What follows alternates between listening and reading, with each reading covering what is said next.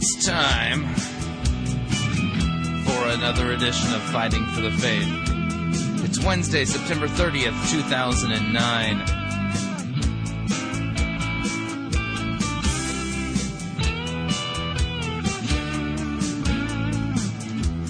I've successfully over prepared again. I Gotta warn you, today's edition of Fighting for the Faith is a long one. Sermon review is gonna take a bit of time. I'll explain in a minute.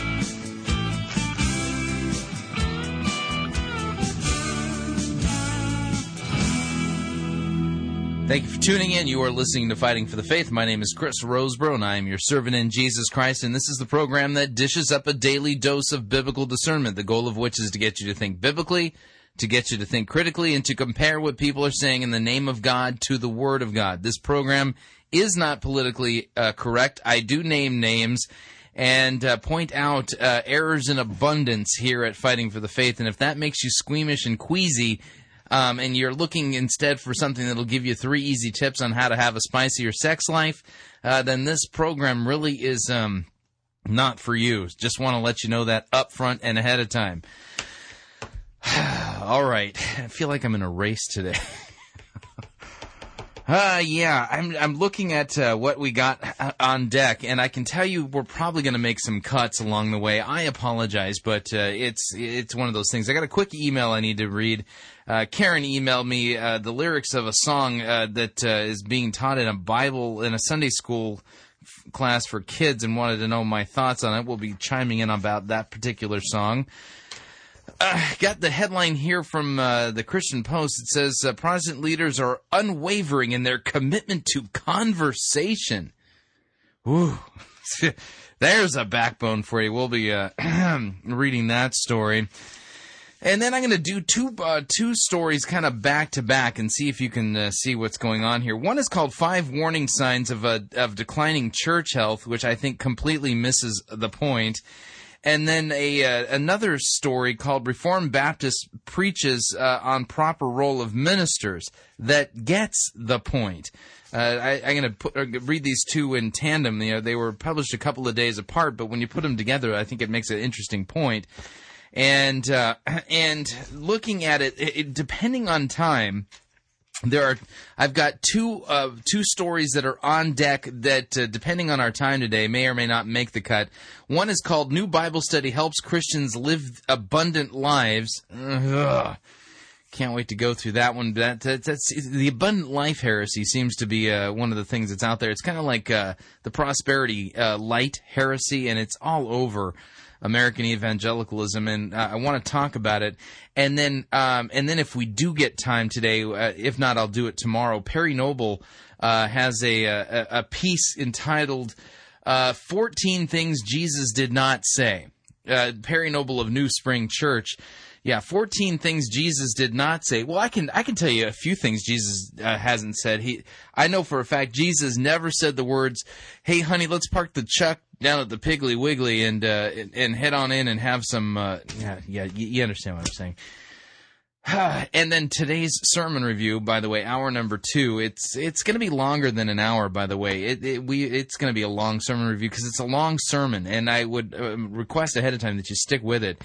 Um, it is a Perry Noble sermon review. Uh, we're reviewing uh, uh, sermon number two in his series entitled "The Five Lies of the Devil." We've talked about this tongue in cheek, and uh, it, it, I'm actually going to uh, uh, review the entire sermon. And it's lie number two. Apparently, the devil is out there lying to people, and and this is a huge lie. And the lie is that New Spring just wants your money. Right after Jesus told Adam and Eve that um, they would be like God, uh, God knowing uh, good and evil, uh, and that they wouldn't surely die. Then the next thing after that, Satan said, "And New Spring just wants your money." So we're going to be reviewing that sermon. It's a sermon supposedly about tithing and stuff like that. So uh, definitely one you want to listen to. We're going to take a look at it in light of law and gospel and see how he's handling scripture.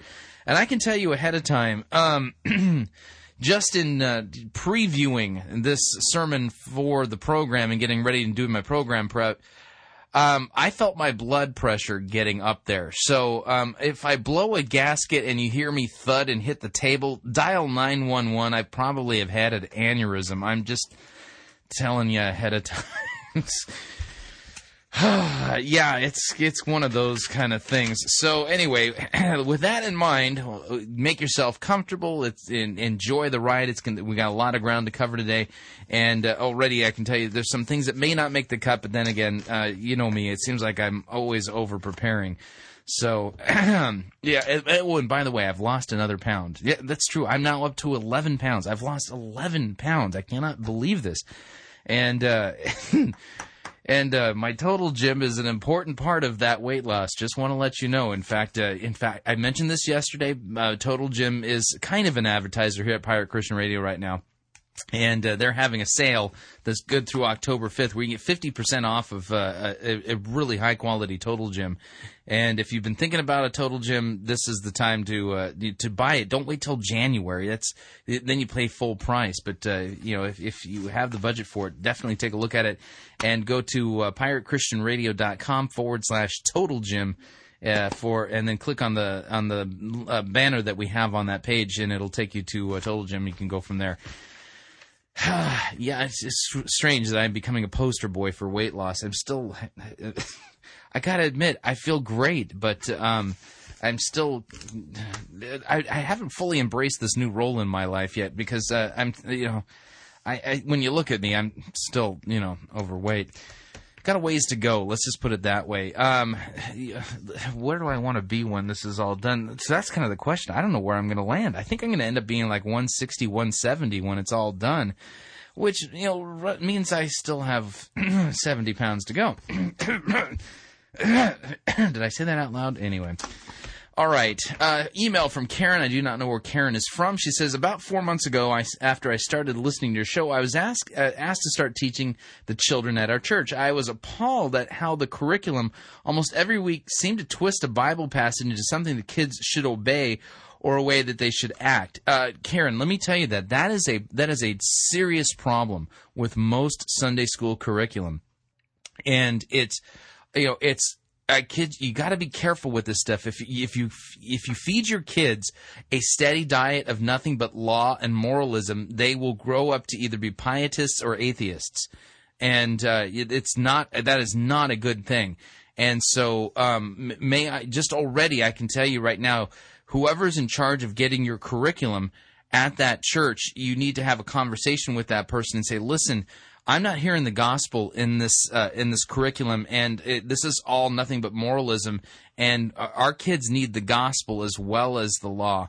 And uh, that being the case, I know you uh, in, in, your uh, in your PS in your postscript here, you you say that you attend a Baptist church that does accurately teach law and gospel during the church service. That being the case, um, even though you're a Baptist congregation, may I recommend that you uh, visit the website for Concordia Publishing House, um, cph.org.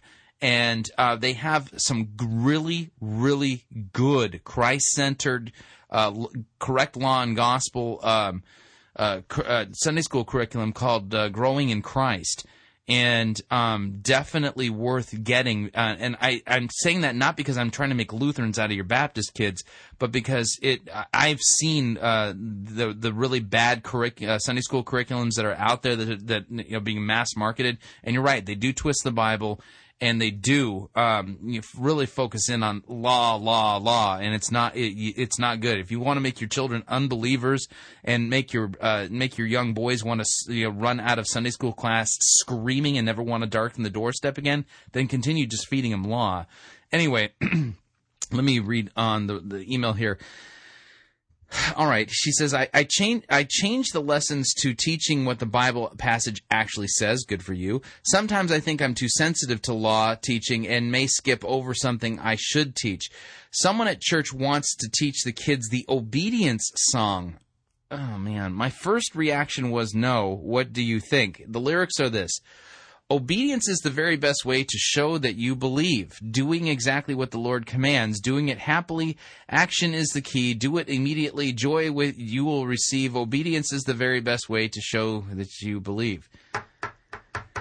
Um, if there's no gospel in this passage, uh, in this song, notice that basically this is singing about yourself. And it's an admonishment to obedience. It's all law, there is no gospel. Nothing about what Christ has done. It's all you, what you have to do. Uh, that being the case, I wouldn't teach my children this in good conscience, and I am glad to hear that you are uh, trying to teach what the Bible passage actually says. And uh, and uh, I would this uh, obedience song um, makes me really queasy. Uh, without gospel in it, without the obedience being a fruit of repentance and faith in Christ, uh, then this is just pure moralism. And this is again, it's a it's a epidemic right now uh, in curriculum uh, that, that you pick up from Christian bookstores and different uh, publishing houses. And uh, you know, seriously, you you might want to consider getting different curriculum. I know I wouldn't sing the song, and no, you're not being overly sensitive. And understand this: we're, it's not law or gospel. It's both law and gospel that we have to that we have to teach our kids as well as our adults. Law to condemn sin and to show what a good work is, and uh, gospel to comfort us and offer us the forgiveness of sins because we have all we've all transgressed uh, God's law. So um, th- this song is just all law, no gospel, and uh, not only that, it, it's not even a, a, valid use of the law. It, it, it's uh, well, obedience is the very best way to show that you believe. Believe what? Uh, no, it's not a good song. Stay away from it. All right, moving along here. Okay. From the Christian Post, the headline reads oh, Protestant leaders unwavering in commitment to conversation. Unbelievable. I just, wow. They, the, unwavering in commitment to conversation. This is emergent talk. This is by Lillian Kwon from the Christian Post. Episcopal presiding Bishop Katharine Jefferts Schori defended the use of conversation, especially in matters of disagreement. We're committed to conversation. How about committed to uh, repentance and the forgiveness of sins? How about committed to uh, letting God's be God's word be authoritative and norming when it comes to morals and uh, things like that? You know, in a commentary posted on the Episcopal News Service Tuesday, Episcopal head the Episcopal head rejected uncivilized interactions. Oh, that'll, yeah, where that's sticking it to him. Yeah, you know, no uncivilized interactions when debating issues and promoted conversation as a better way. What, what a great moral example uh, Katharine Jefferts Schori is here. Quote, the peace we share in church today is often a pale imitation of such a deeply meant promise to uphold the other even in the face of potentially competing claims, she wrote. It is that willingness to stand together in difficulty that we are continually challenged to relearn. what? what does that mean? I oh man, you cannot write this. This I this I'm hearing words again, hearing words and just just not understanding. Yes, ma'am? Yeah, that's what that sentence, uh, that quote sounded like. Let me read it again. Uh, the peace we share in church today is often a pale imitation of such a deeply meant promise to uphold the other, even in the face of a poten- of potentially competing claims. It is that willingness to stand together in difficulty that we are continually challenged to relearn. Huh? I commend the practice of more patient and intimate conversation, she added. The kind of patient, time consuming conversation that our forebears and spiritual guides knew and still know can bring unexpected discoveries about our neighbors, ourselves, and our purported enemies. yeah, um, mm, yeah. Yeah, that's what I'm hearing there. by the way, which of the uh, which of the Old Testament prophets was committed to conversation? Had an unwavering commitment to time-consuming conversation and upholding the other. Answer: None, none whatsoever. we continue. Since her installation as the first female presiding bishop of the Episcopal Church in 2006, which, by the way, is a judgment from God on the uh, Episcopal Church, uh, uh Jefferts Schori has made continuous calls for conversation amid debates over homosexuality in the Bible. Well, see, she's not. Co- she she has an unwavering commitment to conversation rather than an unwavering commitment to God's word. the Episcopal Church, the U.S. arm of Anglicanism caused an uproar in 2003 by consecrating the first openly gay bishop. Since the, then, the U.S. body practiced restraint with regards to matters of homosexuality. Well, that, see, that just makes it all better. But this year, Episcopal leaders approved resolutions opening the denomination's ordination process to all individuals, including practicing homosexuals and calling for the development of theological and liturgical resources for the blessing of same gender relationships. You see, she doesn't have an unwavering commitment to what God's word says. She has an unwavering commitment to conversation. And so at this point, if you say that she's sinful, she needs to repent, and she and they need to, and she needs to leave as the bishop of the. That's just uncivilized interaction, according to her. And she's she's rejected uncivilized interactions, but she does have an unwavering commitment to conversation. Following the votes, uh, Jefferts Schori encouraged Episcopalians to again enter into dialogue, stating, we are called by God to continue to wrestle with the circumstances in which we live and move and have our being, and to do it as carefully and faithful as, faithfully as we are able in companionship with those who disagree vehemently and agree wholeheartedly.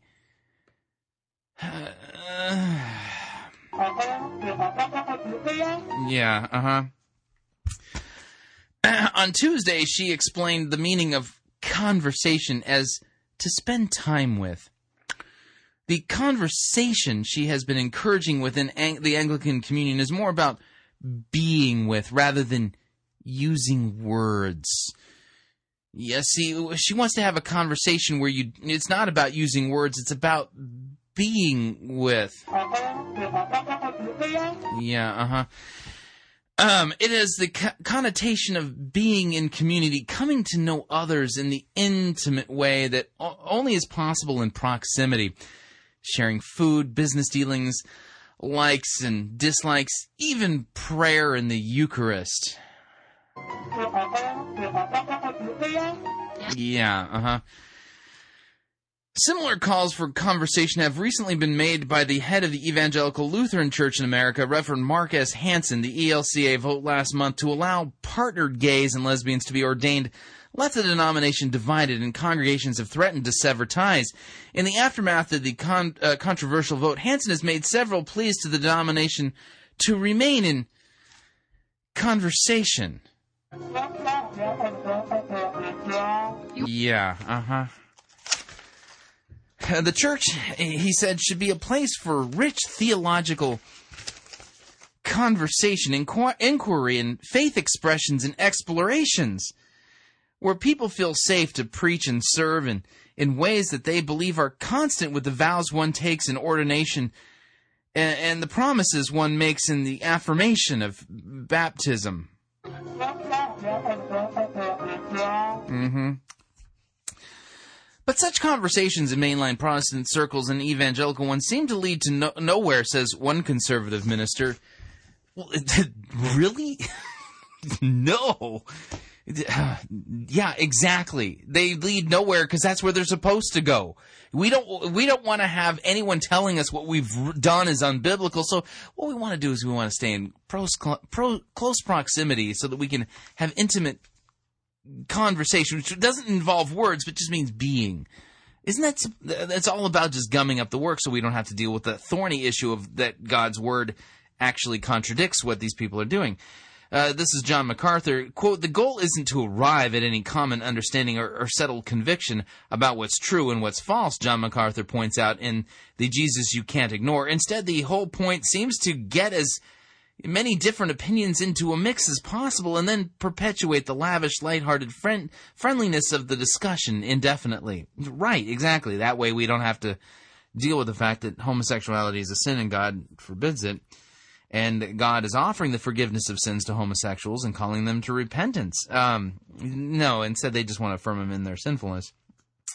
Differences over biblical and theological matters are supposed to remain blithely congenial and complacently detached from any sort of passion in a pure and academic style exchange of ideas and opinions. That's right. Th- those are that would be uh, what did Katharine Jefferts show? Uncivilized interactions. If you did that, um, okay. He cautions when peaceful coexistence with our deepest differences becomes priority one and conflict per se is demonized as inherently sub Christian. Any and every false religious belief can and will demand an equal voice in the conversation.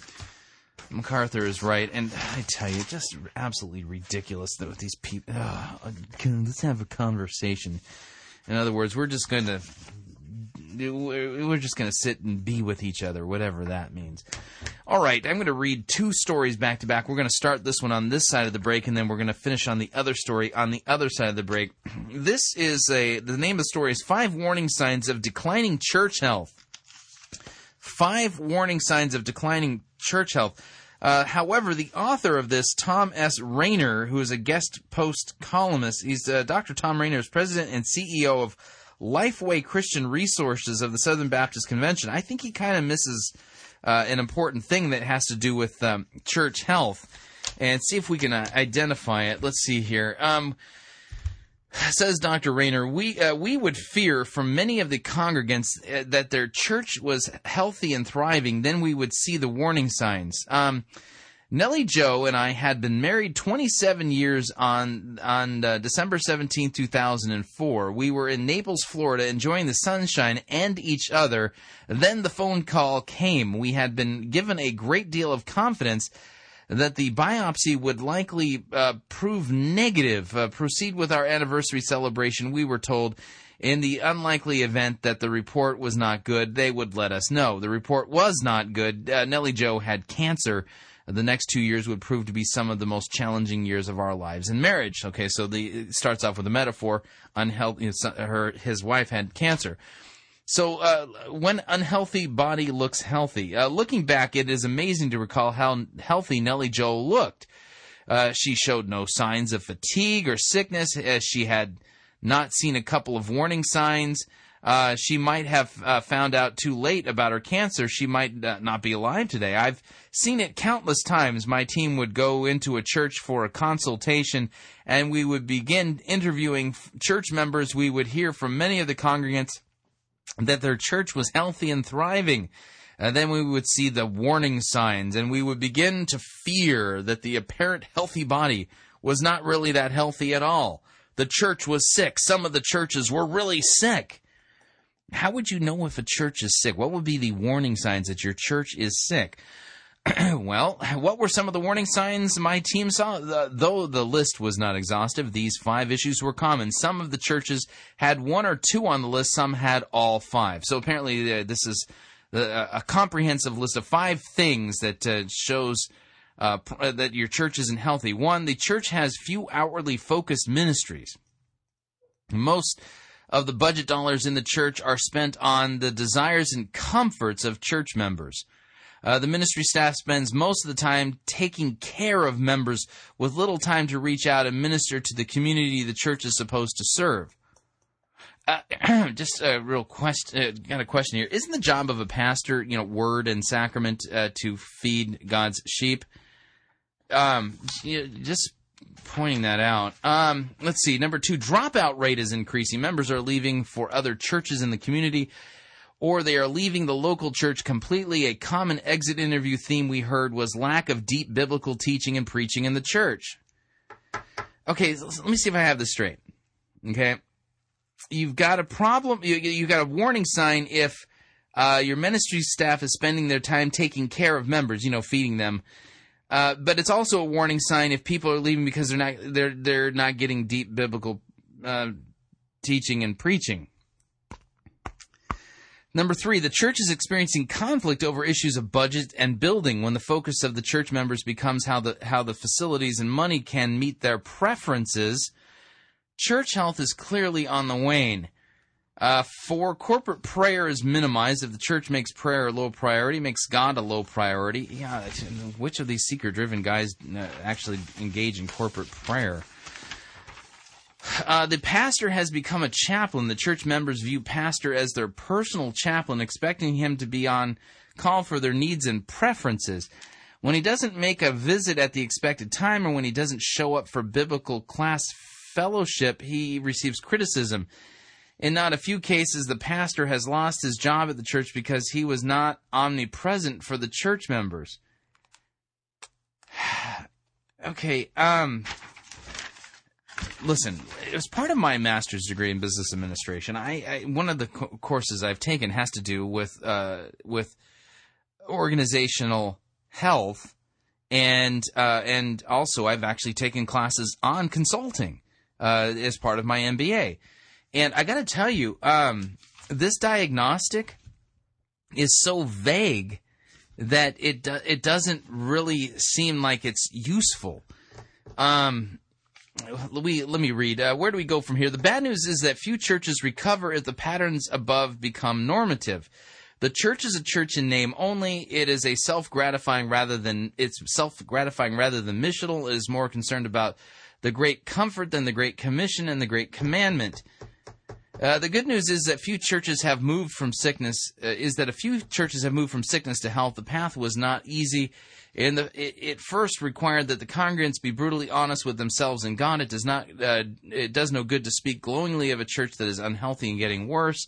Many of the turnaround churches we consulted then moved to a time of corporate confession and repentance. They confessed to God their lack of obedience and their selfish desire for their own comfort uh, forgiveness of sins and any anybody forgiveness of sins. Eh, why is that not in here? And still other churches made an intentional effort to shift the ministries and the money of the church to a greater outward focus. This step can be particularly painful since a number of church members often protest with vigor that their needs are no longer being met. Yeah, see, in this diagnostic, there's actually two self-defeating, the two contradictory um, diagnostics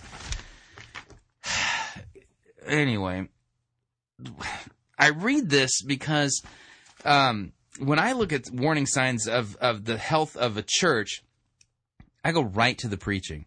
Right to the preaching. Is the pastor correctly handling God's word and preaching law to convict people of their sins and the gospel to comfort people for the forgiveness of their sins? Is he proclaiming Jesus Christ and Him crucified? Is he properly handling God's word? It doesn't matter hokum if your church is outwardly missionally focused. If the if the thing you're focusing, you know, that you're bringing into your community is a self-help therapeutic uh, uh, message and not the message of the gospel of Jesus Christ, and you're not bringing sound biblical doctrine. I mean, I can show. I don't care how outwardly focused a church is. If they haven't got the biblical gospel, they are a sick church to, and should be avoided. That's the thing that's missing. When we come back, I'm going to read another um, article. It's called "Reformed Baptist uh, uh, Reformed Pastor Preaches on the Proper Role of Ministers," and I think this guy has a, a little bit of a better insight into unhealthy churches than the Lifeway guy.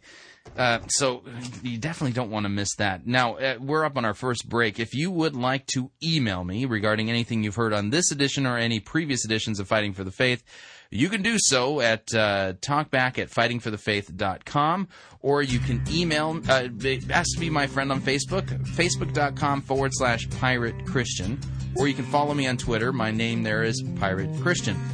We will be right back.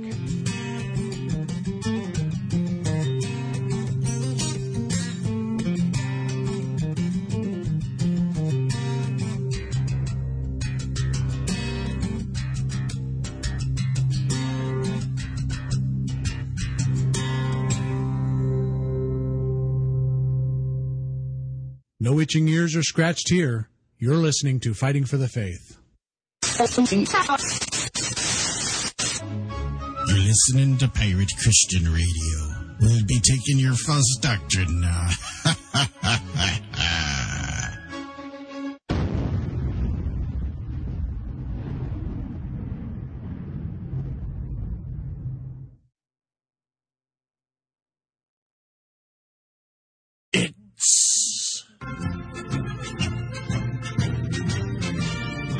Python's Flying Circus Church.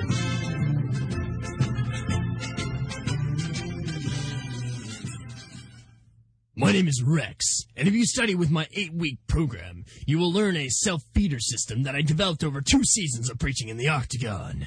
It's called Rex Kwon Do. I need a volunteer to come up here and show that they trust me. I'm here. Okay, you'll do. Come up here. Bow to your pastor. Bow to your pastor!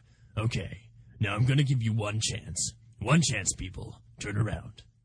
Turn around. Alright. Now fall back and I'll catch you. Ow. That was pretty good. Now, listen, everybody. The reason why he fell was because he didn't have enough faith. Go sit down. Okay, when I fall, I fall in slow motion every time.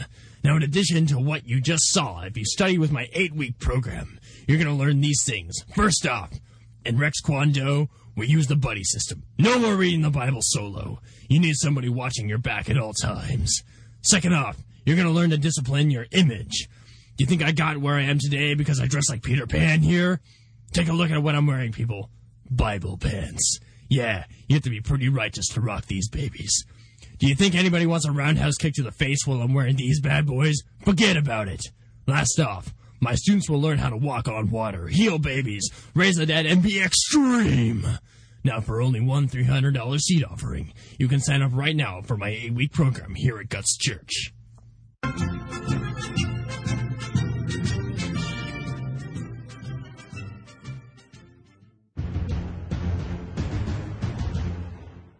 What if the entire resurrection was a hoax?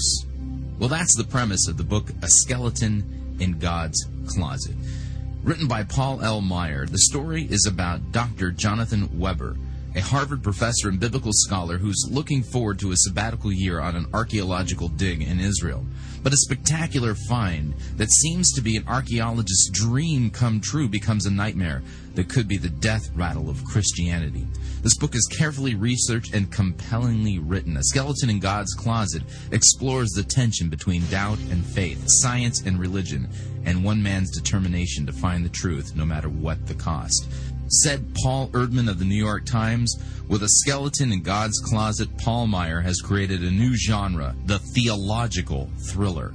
It reads like Robert Ludlum while expertly exploring the origins of Christianity. It's a superb book. A Skeleton in God's Closet is available at piratechristianradio.com. It's right there on the homepage. It's available for $14.99 plus $4.95 shipping and handling, and all proceeds support the ongoing work of Pirate Christian Radio. Visit piratechristianradio.com and get your copy of A Skeleton in God's Closet today.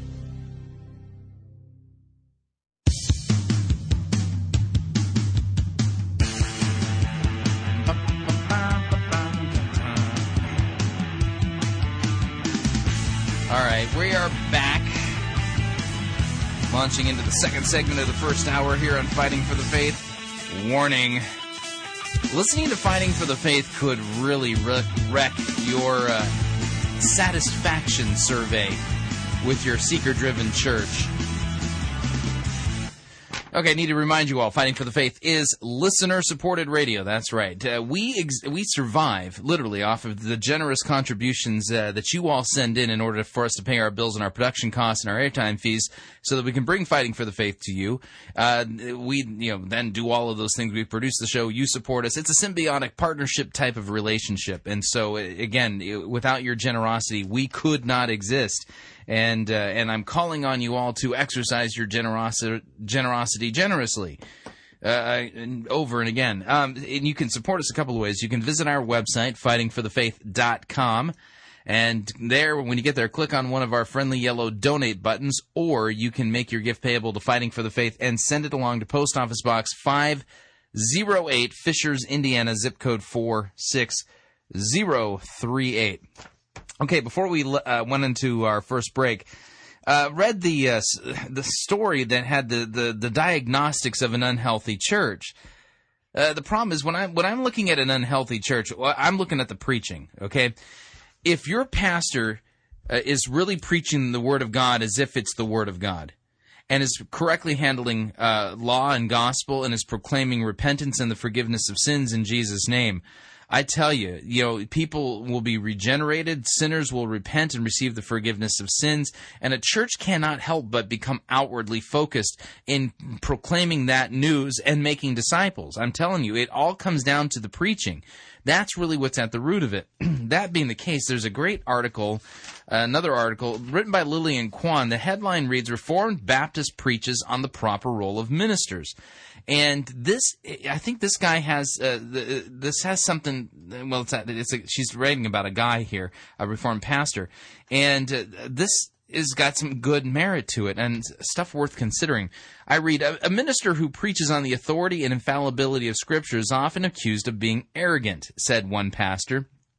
Such criticism, however, is withheld from someone who sits on a stool in a cardigan and chats with the con- congregation telling personal stories.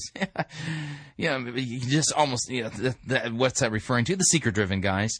Uh, criticizing the latter form, Doug Wilson, pastor of Christ Church in Moscow, Idaho, made the case for the preacher who declares, Thus saith the Lord. This is uh, what I refer to as preaching prophetically. You're not preaching your words. You're saying, Thus says the Lord. You're not saying, ah, Here's my opinion about something. No, you're saying, God has spoken and here's what he said.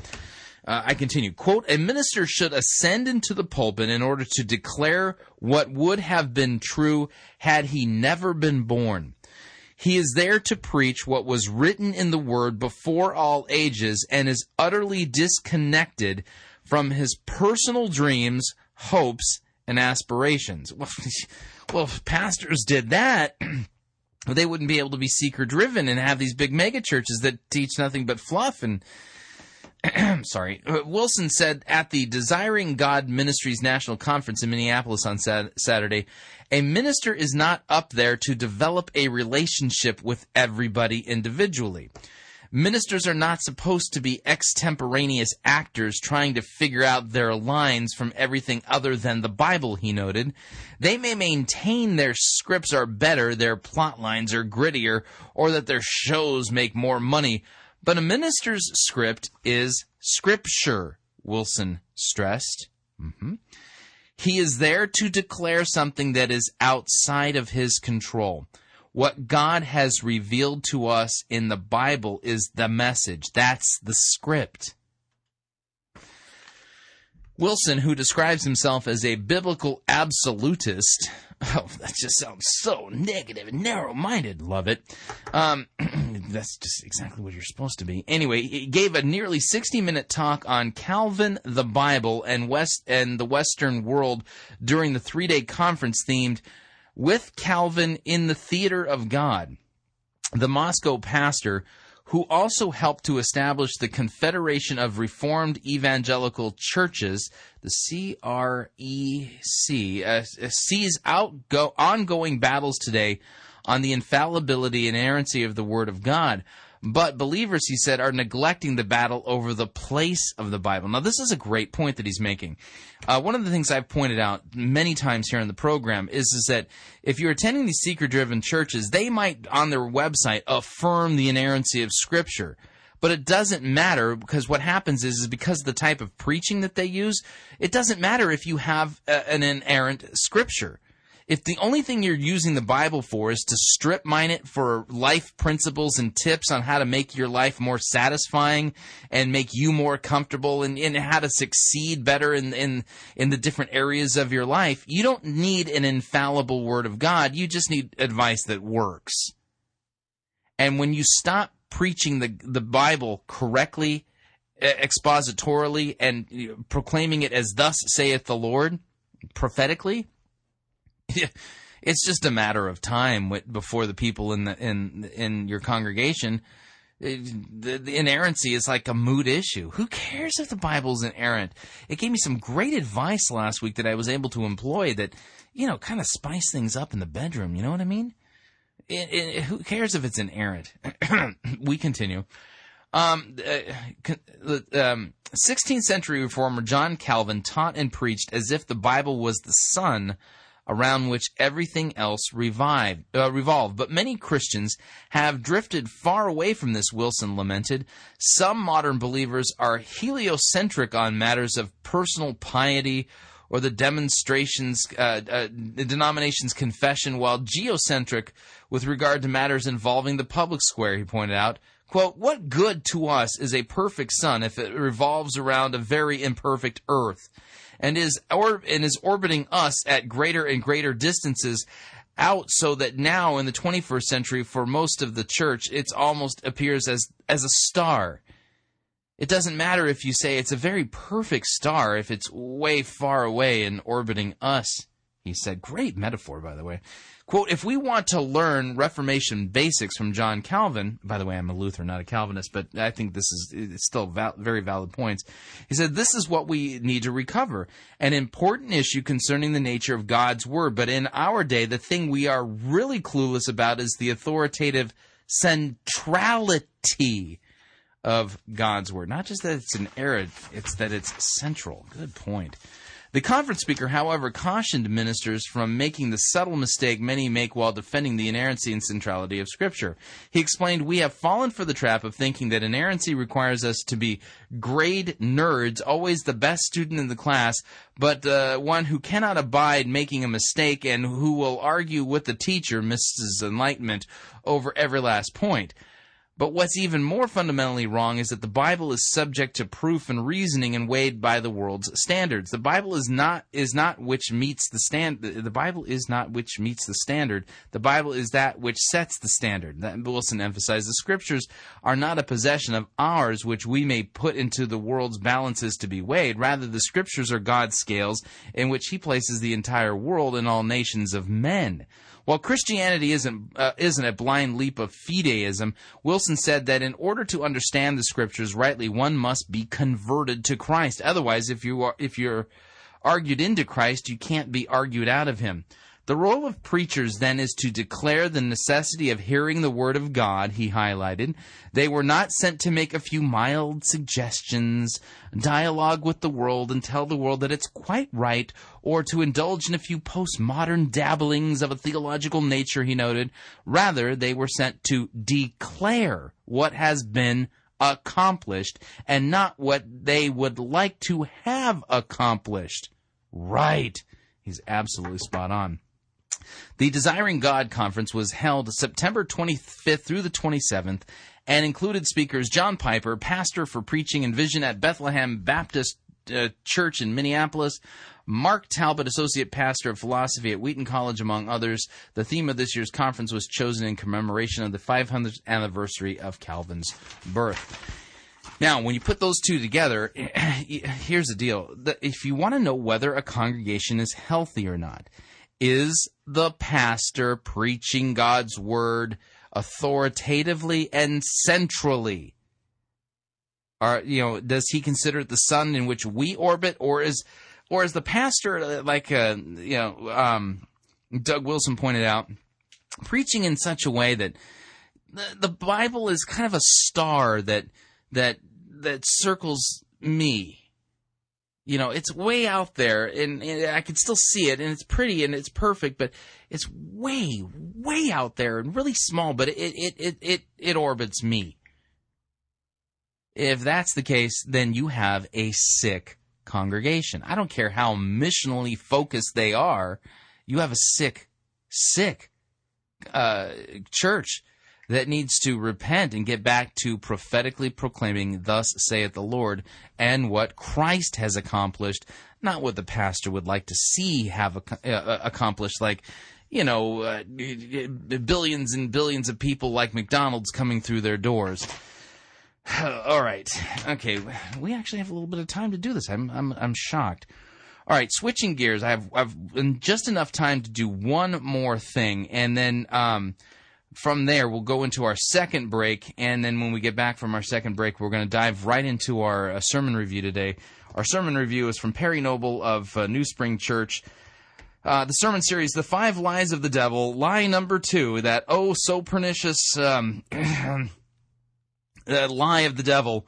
New Spring just wants your money. Yeah, Talk about somebody who um, doesn't preach the gospel authoritatively and centrally. all right, the um, all right. Let me see if I can find this real quick here. Um, what did I do? There we go. Uh, this is from the Christian Newswire. The headline reads New Bible Study Helps Christians Live Abundant Lives. Uh, man, I'm just, I'm so sick of this abundant life thing. Um, Kohath Ministries. Um, uh, Delaware, September 28th. Uh, Kohath Ministries announced f- today the launch of its new Bible study uh, real life living in abundance. Contrasting all the daily messages of uncertainty in the world, the study teaches Christians to look past their circumstances and make biblical choices that improve their lives.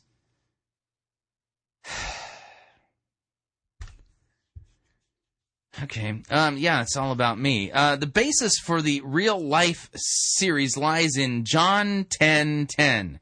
There's a shock. A verse completely taken out of context. By the way, uh, when you talk about he came that we might have life and have it abundantly, that's only half the verse, by the way, and it's completely ripped out of context. Uh, it, it, it, lies in John 10:10 in which Jesus said, "I came that they might have life and have it in abundance." Uh, Jack Cohen, pastor and co-founder uh, founder of Kohath Ministries, said, "You don't have to look far today to find people living less than full and abundant lives." I'm serious. Did the apostles go? uh, Were Peter and James and John?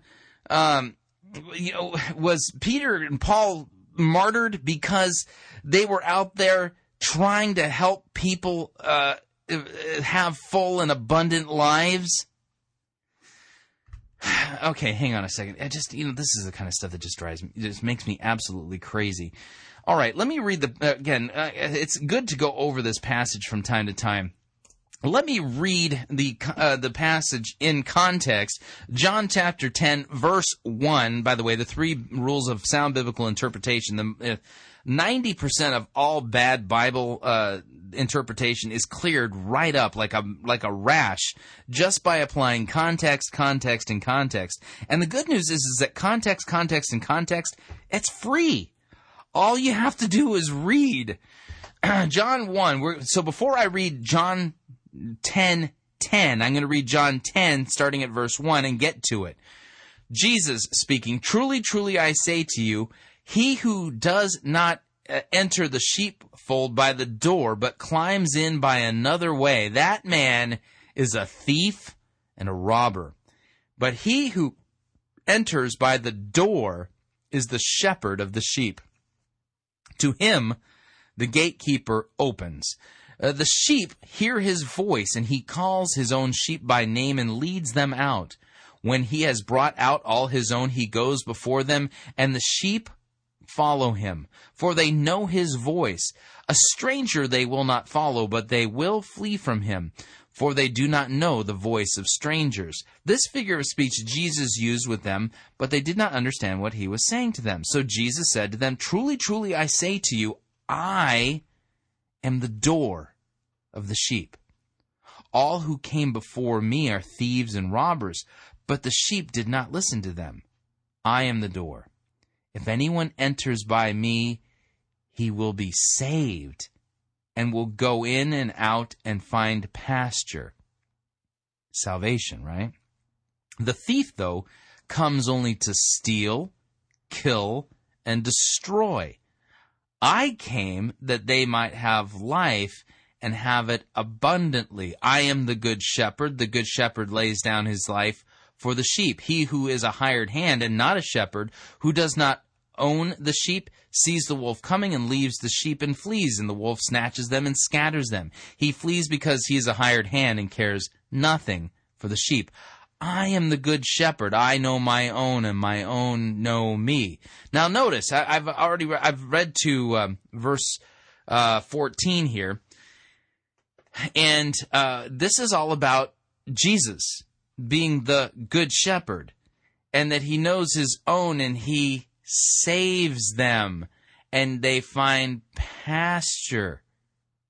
He is the good shepherd. He's the door. This is all about Jesus. It's not about you having, quote, the successful suburbanite life.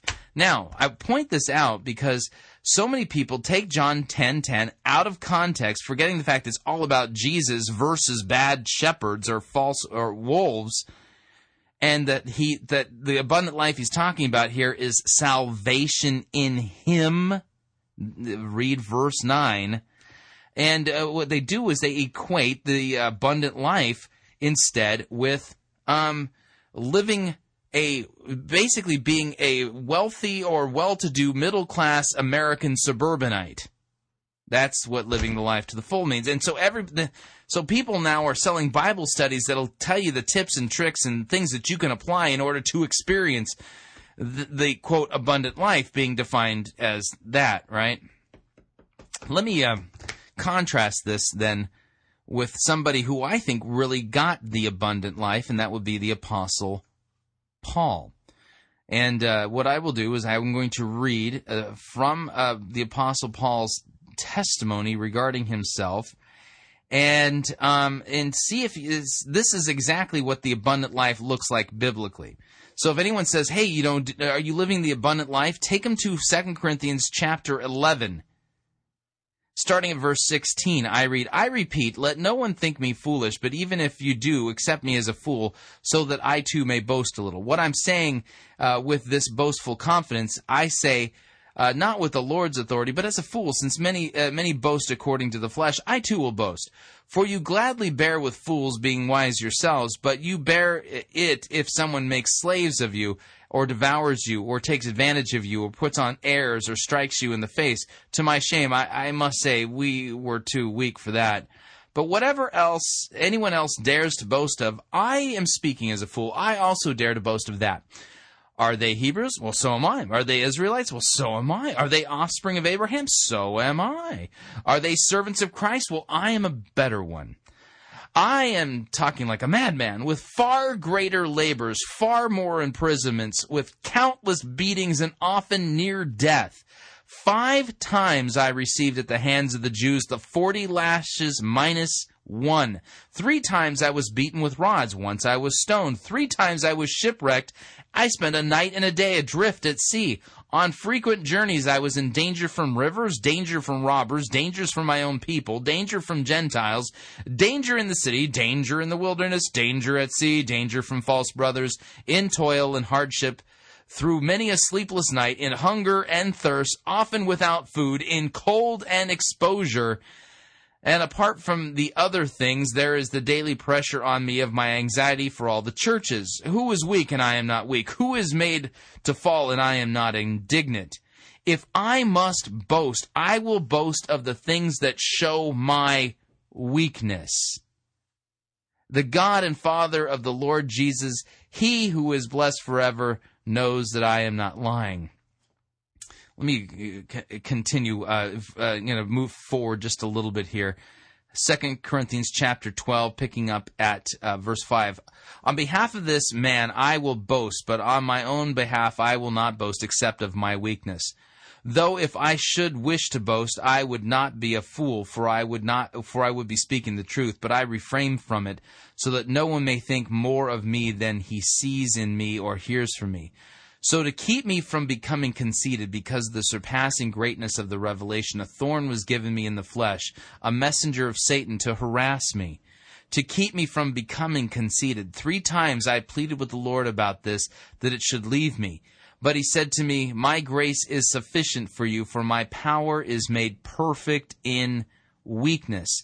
Therefore, I will boast all the more gladly of my weaknesses so that the power of Christ may rest upon me. For the sake of Christ, then, I am content with weakness, insults, hardships, persecutions, and calamities.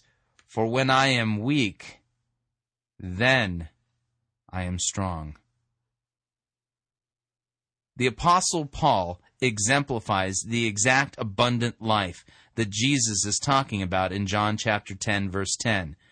The abundant life that Jesus Christ is talking about is not an abundance of wealth. It's not an abundance of you having the perfect suburbanite family and nuclear family and a perfectly wonderful uh, marriage and well-behaved children and a beamer and a and a and a satisfying career and a and an ever-expanding bank account.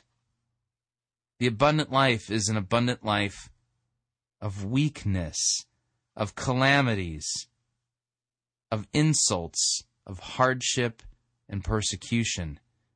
For when I am weak, then I am strong, because we boast not in ourselves. We boast in our weakness, because our Lord is our abundant life. That's the point of John 10 10. All right. We are up on our second break. When we come back, we're going to dive right into our sermon review. So you definitely don't want to miss it. It's it, the name of the sermon is "The Five Lies of the Devil." Lie number two: New Spring just wants your money. Yeah, that's up there with uh, "You will be like God, knowing good and evil." Can't make this up. It's going to be a long sermon review. I got to warn you ahead of time. And I, and just I told you in previewing it, my blood pressure got up there. So I, I like I said, if during the sermon review uh, you hear me hit the the desk and I stop broadcasting dial 911. I've probably had an aneurysm. All right, if you'd like to email me regarding anything you've heard on today's edition or any previous edition of Fighting for the Faith, you can do so at talkback at fightingforthefaith.com. Or you can ask to be my friend on Facebook. Look me up there, facebook.com forward slash pirate Christian. Or you can follow me on Twitter. My name there is Pirate Christian. We will be right back.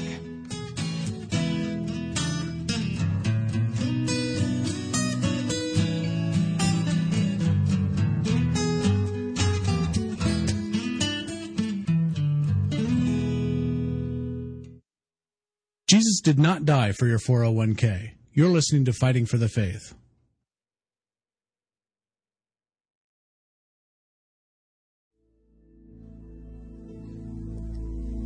This is the air I breathe. This is the air I breathe.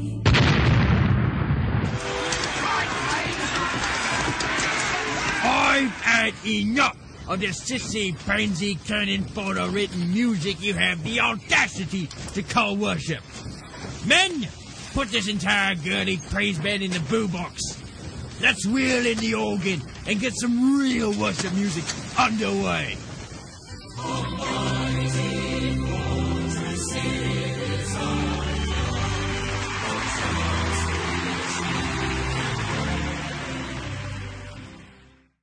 Ye be listening to Pirate Christian Radio.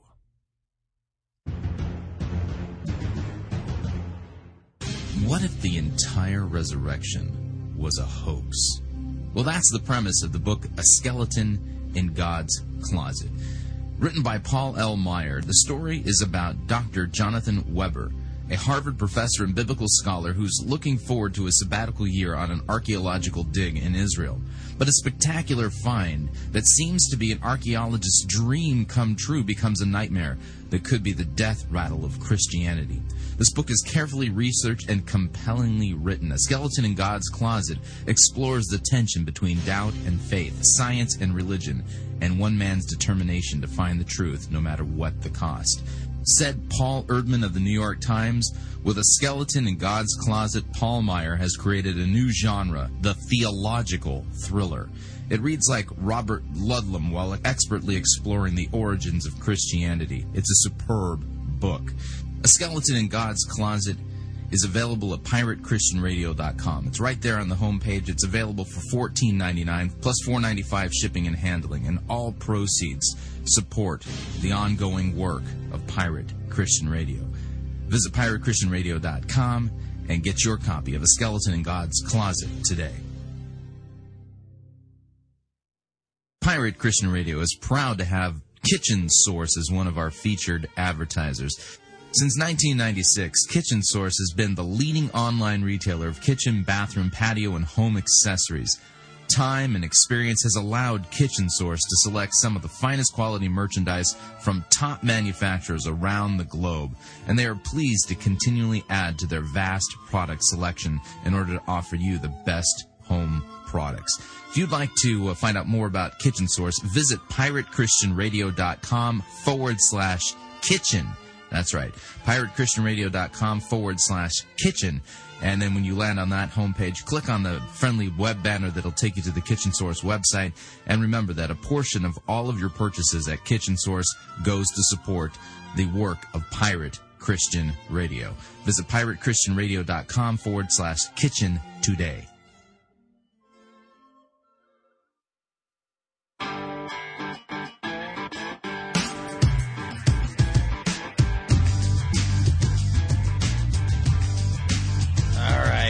Hour number two of Fighting for the Faith straight ahead. I'm going to have to save um, this um, Perry Noble's 14 Things Jesus Didn't Say. I'll have to save that till tomorrow. We got a lot of ground to cover.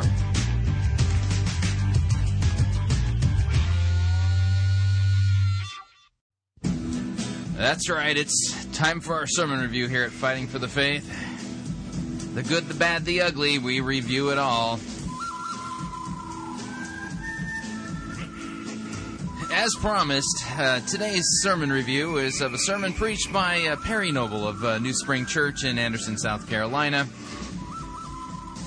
entitled uh, The Five Lies of the Devil. Yeah, believe it or not, uh, the five lies of the devil. And we talked about this on an earlier edition of Fighting for the Faith. You, you see, when you think of the devil's lies, you think of things like um, go ahead, eat the fruit, you'll be like God, knowing good and evil. Um, uh, throw yourself off this temple, uh, off the temple, and the angels will catch you. Um, let's see. Turn these bread, these rocks into stones. Uh, I know. Uh, false doctrine isn't isn't a big deal at all. See, when when I think of the devil's lies, I think of some really important things. But uh, this sermon, lie number two, New Spring, ter- New Spring just wants your money yeah, that that just ranks up there as far as I'm concerned. Like you know, the most satanic of lies ever told by Satan and his demons. I mean, can't you just see Satan wandering the planet, whispering in people's ears? New Spring just wants your money. I mean, it might even make, you know, CNN headline news. Rash of Satanists roaming the planet, telling everyone that New Spring just wants their money.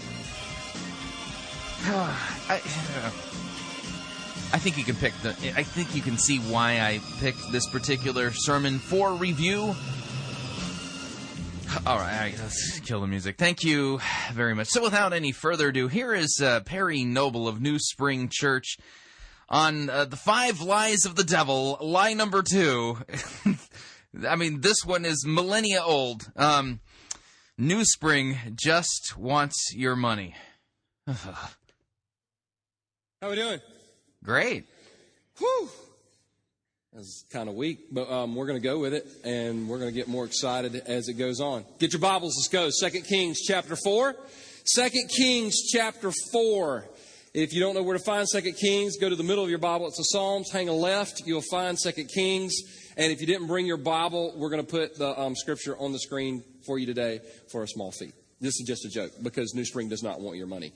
Today we are talking. Notice the uh, right there, right off the bat, he's he's countering the satanic lie. I mean, New Spring just wants your money, he, and bravely countering the attack of the devil.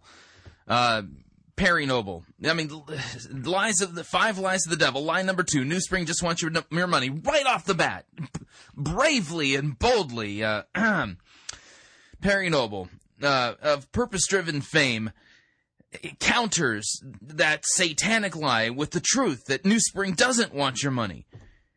Oh, this just just takes courage. Talking about money. Yes! Woo! And from the, uh, I think we need it, don't we? All right, seriously. While you turning your Bible to 2 Kings chapter 4, let me, let me just kind of set it up like this because I know what some of you are thinking. Yep, I knew it. It's a mega church. He's going to bring out his wife. She's got pink hair. Um, she's got enough makeup on that looks like she lost a paintball gun war. They're going to cry. They're going to talk about resurrecting dead chickens. And the next thing you know, they're going to sell anointing oil and give me. And, and listen, I understand why you think that because sometimes in our minds, we make completely irrational jumps. I flew to Miami. Uh, well, actually, um, I've seen that before on uh, TBN, uh, Trinity. Uh, I'm sorry, that's not Trinity, but uh, the terrible broadcasting network. this week, and uh, Wednesday morning I got up. I flew down to. My- sorry, I, I, it's actually the totally bogus network. That's what TBN stands for. Sorry.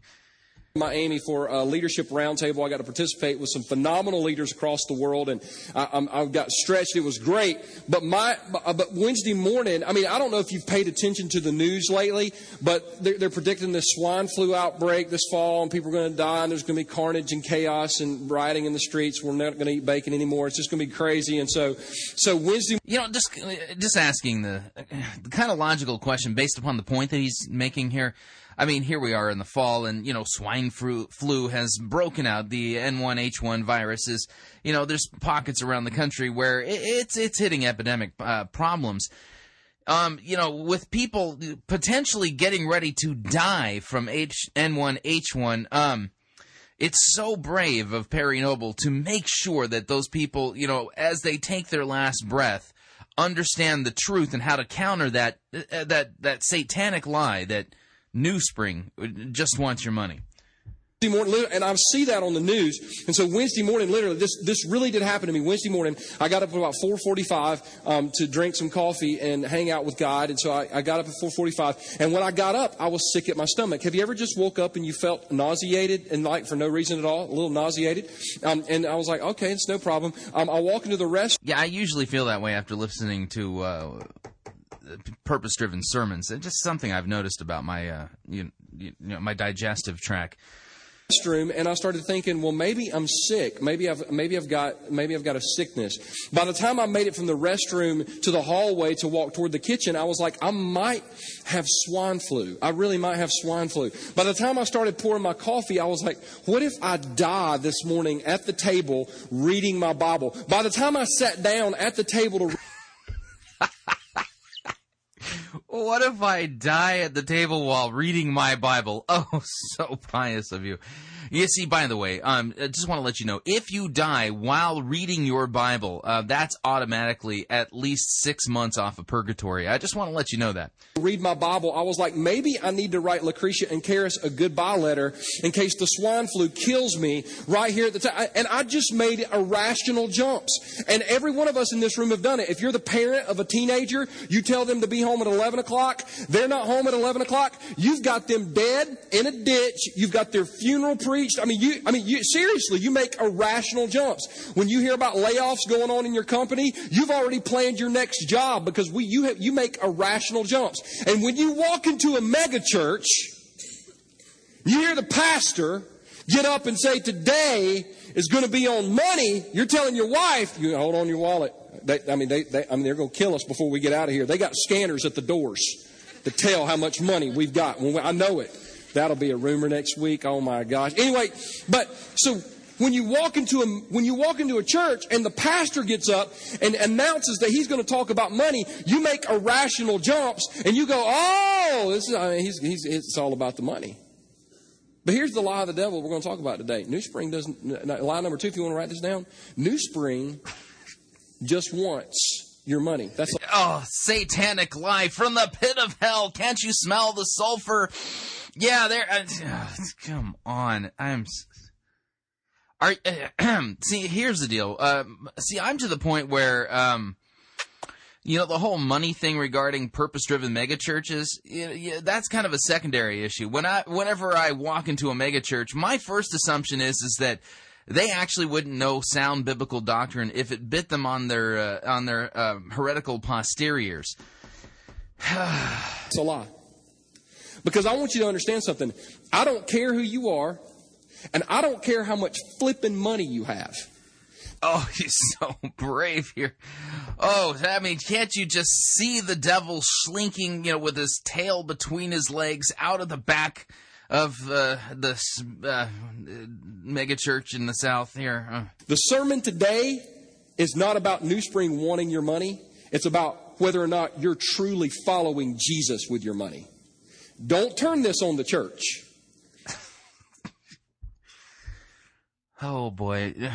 Oh, oh, oh, I you know, I'm I'm going to make some predictions right now. I bet you well, I got to be careful, you know, cuz wagering could get me in trouble um with some people. I don't want to wager too much though. Uh, I've got a shiny, literally a brand new 2009 penny.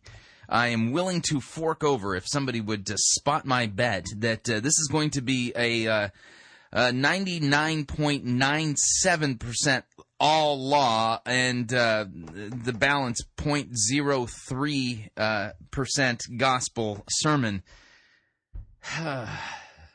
I just, I'm just telling you, I'm, I can. Mm. when it's actually about you and your worship, it's going to get tense today. Many of you are going to leave and not like me today, which proves that I'm pre- preaching the Word of God. No, it doesn't. no, it doesn't. There's lots of unlikable people who are who don't preach the word of God. I can name uh, lots of them. Anyway, uh, that's just ridiculous. I tell you, where did you learn logic, Perry? Uh, did they teach that to you in seminary? Just asking. And so I'm, and let me just let just let you know, I, I the I've I've never shown partiality to rich people. The vision has never been for sale. We had a lady call our church last year. True story. The, the vision has never been for sale. Um, what vision are you talking about? Did you have a direct vision from God? Um, did uh, the angel Gabriel appear at your bedside and give you a vision and said, "Whatever you do, don't sell this vision"? And she said, I've been watching your ministry online, and God has done a significant work in my life, and I would like to make a substantial donation. And I said, Well, then make a substantial donation. That's great. That's, that's awesome. We're really excited about that. She called back and she said, No, I don't think you understand. I would like to give $8 million to your church. I said, Well, that's wonderful. She said, You sound skeptical. I said, I am skeptical. She said, Why? I said, Because I just don't get telephone calls telling me I would like to give $8 million to your church. She said, Well, what could I do to erase your skepticism? I said, A check for $8 million would destroy it. Turns out that this lady had literally traveled the southeast and was going from church to church, promising pastor after pastor after pastor, m- like multiple million dollars of, of money. And, and pastors were literally making plans, Uh, building buildings, starting projects because this lady was traveling the southeast, deceiving people, promising them that she was going to give them money. But when she got to New Spring, I was like, you know what? I, if you want to give it, give it. But this church isn't about getting people's money. This church is about, listen, we don't want a thing from you. We want something for you. We want something, we want for you to live in freedom. And there are people going, well, why would you preach a message on money? Here's why I would preach a message on money. Because there are married couples in this room that you have had knockdown dragouts this week over money, and it's just not necessary. There are college students right now in this church that you, listen, if you will listen, you will protect yourself from being stupid financially. There are people in this. You know, I, I, am so glad that there's a church out there willing to lay aside the gospel and uh, preaching repentance and the forgiveness of sins. Put that aside and stand up to the lie of the devil and t- tell college students how to not make dumb financial decisions. Whew! Man, it's not like they couldn't. Do we need a dead and crucified Savior for that, by the way? room that are on the brink of making a really dumb financial decision. And the Bible has so much to say about money. And so, so it's not about New Spring. Listen, listen, I want to invite you today just. I mean, it's like E.F. Hutton wrote, you know, like a third of the Bible, man. I mean, there's such good advice in there. Ugh. It's not to give. You know, I we're not going to do a guilt thing. Some of you like, we've already taken the offering. Can I have my money back? No. But, but, but next week. Because new, I don't, we don't want your money. I don't even care how much you got this morning. Did I did I mention the fact that the this sermon series is entitled "The Five Lies of the Devil"? yeah. Ah. I want for you to live in financial freedom. So, so in order to do that, we're going to ask ourselves. Yeah, financial freedom. Yeah, you know that um, biblically, um, that's kind of like the least of my worries, uh, Perry. Um, you familiar with that little concept known as sin? Uh, y- yeah, you know, actually sinning and transgressing God's laws, um, and uh, the wrath of God and uh, and hell and things like that. I mean, it- yes, the scriptures say it's for freedom that Christ has set us free, but I don't think he was talking about money. Um, at at least not this side of the resurrection. I thought that Christ came to set me free from sin, death, and the devil. I mean, those are kind of the big things that you know I see in the Bible. Um, is it possible that this uh, that you're kind of off on the wrong thing, and, and as a result of being off on the wrong thing, you might actually be propagating a lie of the devil? You know, I just put it out there as a question. You know, we'll see how this uh, sermon develops. I mean, we are going to read the Bible, I'm sure, because he's already had us turn to Second Kings chapter four. Remember, go to the Book of Psalms and then turn left. Four questions. Number one, here we go. Am I spinning out of control? When it comes to my finances, am I spinning out of control? Some of us in this room are spinning out of control. Let's, let's pick it up in uh, 2 Kings chapter 4. We're going to start verse 1. And uh, I'm just going to read a verse and talk about it for a second. The Bible says, A verse. Okay, am I spending out of control? Whew. Yeah, you know, um, how many financial management sermons did Jesus preach? Uh, we got the Sermon on the Mount. Um, any mention about out of control spending in the Sermon on the Mount? Not that I'm aware of. Um, any? How about any of the parables? Any of them about out of control spending? I just you know had to ask the question. says this The wife of a man from the company of the prophets cried out to Elisha. Now, let me set this up. Elisha was the man of God in this time period. And he was like God's prophet. He was like God's man. They didn't have copies of the Bible in their home at this time period. And so if you wanted to hear from God, you would go to God's man. You would go to God's prophet. And so, Uh, not exactly. Um, God called prophets uh, back in the Old Testament to call Israel. Think of think of Israel as the Old Testament church.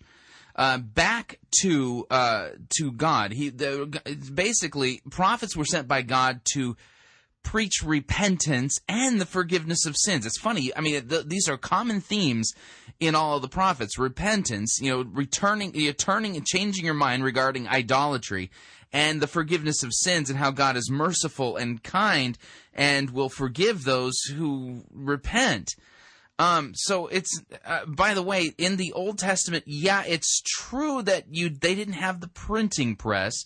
However, um, God's word uh, they did have. Um, you've heard of the Torah, uh, the writings. Um, so it, the purpose of prophets was not to go specifically to uh, to learn God's word that way, uh, as if they were walking Bibles. Uh, no, prophets were called to call people to repentance you know, just want to throw that little historical tidbit in there. You know, you want to make sure there's no lying going on during the sermon because this is a sermon about the devil's lie. So we got to make sure there's no lies occurring in the sermon. And so uh, I'm just doing some fact checking for Perry Noble. Basically, this woman coming to Elisha would be coming to hear the Word of God. It's almost like we go to church today to hear the Word of God. And so she wanted some instruction from God. And that's why she came to Elisha. And the Bible says this Your servant, this is her talking, your servant, my husband, is dead. Uh, by the way, um, his description there was actually factually incorrect. Um, but we continue with the story. And you know that he revered the Lord. You know, he was a good guy. He did some great things. But look at this. But now, but now, that's huge. But now, his credit.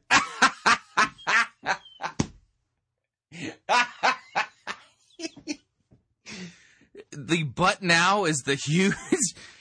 Oh boy, um, kid, maybe you should tell us what but now is in the Hebrew. I mean, because uh, if you think that's really a big point, you might want to just you know tell us what the Hebrew words for but now are, so that you know that'll just make that even more huge. Oh boy. Creditor is coming to take my two boys as his slaves. Now, very quickly, in this culture, in this time period, if you owed a debt and you couldn't pay it, your children could literally be taken into slavery to pay your debt. Which, by the way, if our government doesn't get control, our children are going to pay our debt. That's political. No, that's just common sense. Anyway, y'all don't want to hear that. So, so these children. Uh, you know, Perry, I, I, I would stay away from the economics lesson unless you've actually studied economics. Um, the just just saying, you know, I, I've taken uh, master's uh, level economics courses, and uh, that, what he said isn't exactly true. Um, long story. It, we continue. children could be literally taken slaves to pay the debt. Now, let me kind of set this up. The woman, the woman comes to Elisha and says, Hey, I've got a financial problem. And I think God needs to do something about my financial problem. Because my husband died. By the way, he died with no life insurance. For those of you men that have a family and have no life insurance, the capital S on stupid describes you. You need to go tomorrow and get some life insurance. Yeah, but what if my spending's out of control and I can't afford life insurance? This woman is okay. Let me read the story in context. 2 Kings chapter 4. Now, the wife of one of the sons of the prophets cried to Elisha. She wasn't coming there for church. Uh, your servant, my husband, is dead. And you know that your servant feared the Lord. But the creditor has come to take my two children to be his slaves. And Elisha said to her, What shall I do for you?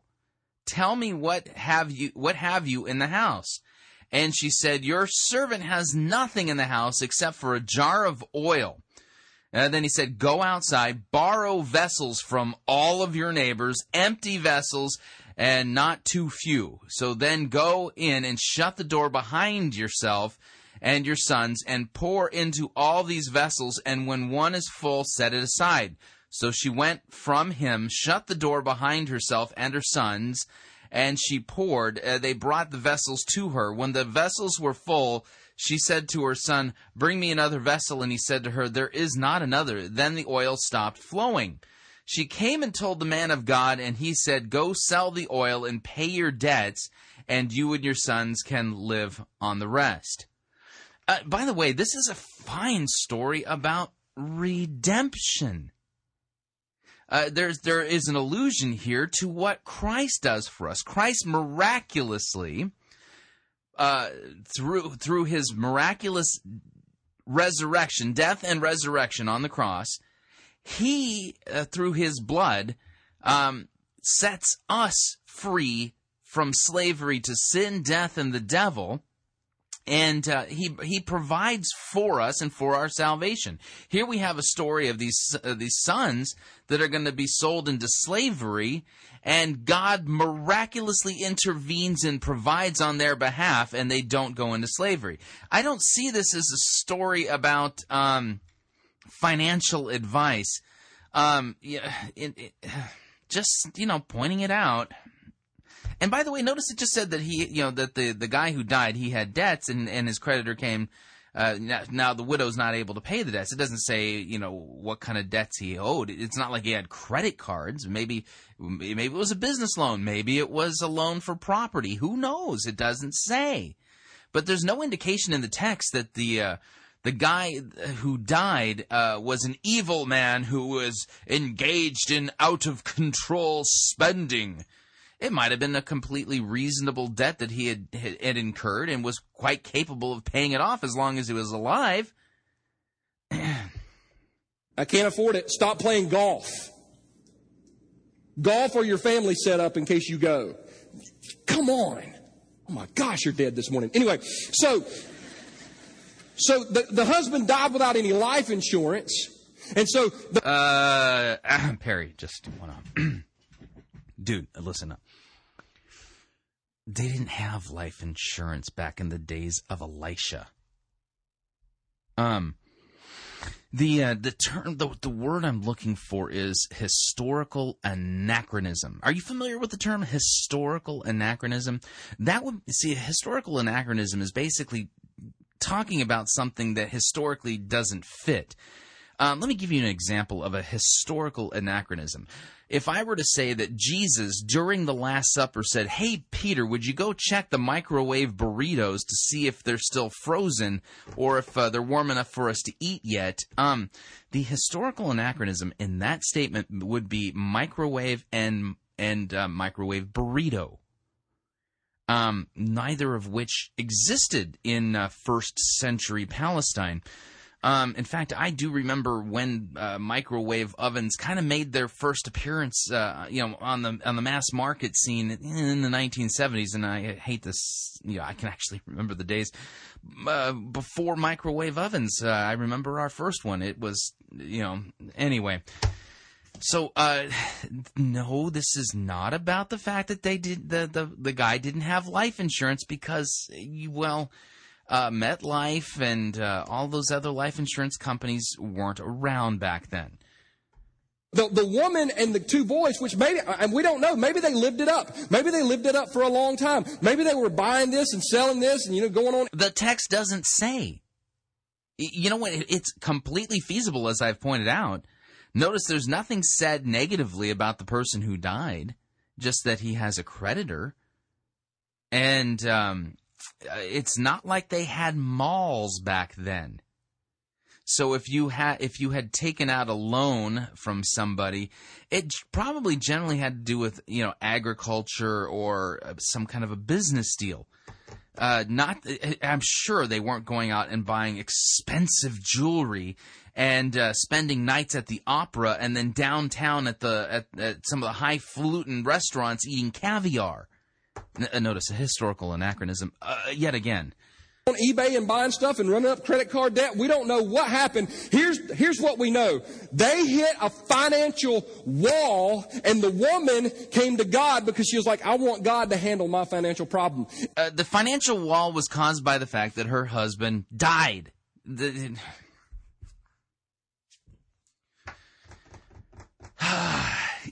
I thought this sermon was about uh, uh, clearing up and refuting the lies of the devil rather than making up all kinds of new lies yourself. Isn't, isn't it amazing how godly this country got when we hit the recession? Because I heard people say, why would God let the recession hit our country? Isn't it funny during the times of blessing, nobody ever mentioned the name of God? Nobody said, well, God's blessing our country. But when a problem happens, it's amazing how godly we get. This woman was out of control financially. Her and her husband had spent all their money and they had nothing and they wanted God to do something about uh, the text doesn't say that they had spent all their money. Again, you're just kind of reading that into the text. It just says that he had a creditor. It doesn't say what kind of loan he had taken out from the creditor. And again, they did not have Visa card, MasterCard, American Express, or Discover back in uh, the time of Elisha. About their problem. Let me ask you a question. Everybody participate, all campuses. How many of you have ever made a bad financial decision? Raise your hand. Okay, good. How many of you are sitting next to your bad financial decision? No, no, don't, don't, don't do that. Don't, don't, don't. I gotta ask a question. Um, Perry, are you uh, certified as a uh, you know a financial advisor? Um, I thought you were a pastor and your job is to actually preach God's word. You know, just asking the question because it sure does sound like you're trying to give financial advice. Um, but if you're not really certified as a financial advisor or planner, then you're not really qualified to be giving that. Uh, maybe you should actually stick to your job as laid out in Scripture. It- you know, it says, "Preach the word, feed God's sheep." You know, that kind of stuff. I'm just kind of curious. How many of you drove your bad financial decision to church this morning? See, some of you should have raised your hands because you went out and did cash for clunkers. And you traded in the car that you couldn't afford for another car you couldn't afford. And in six months, you're not going to be able to afford that car anyway.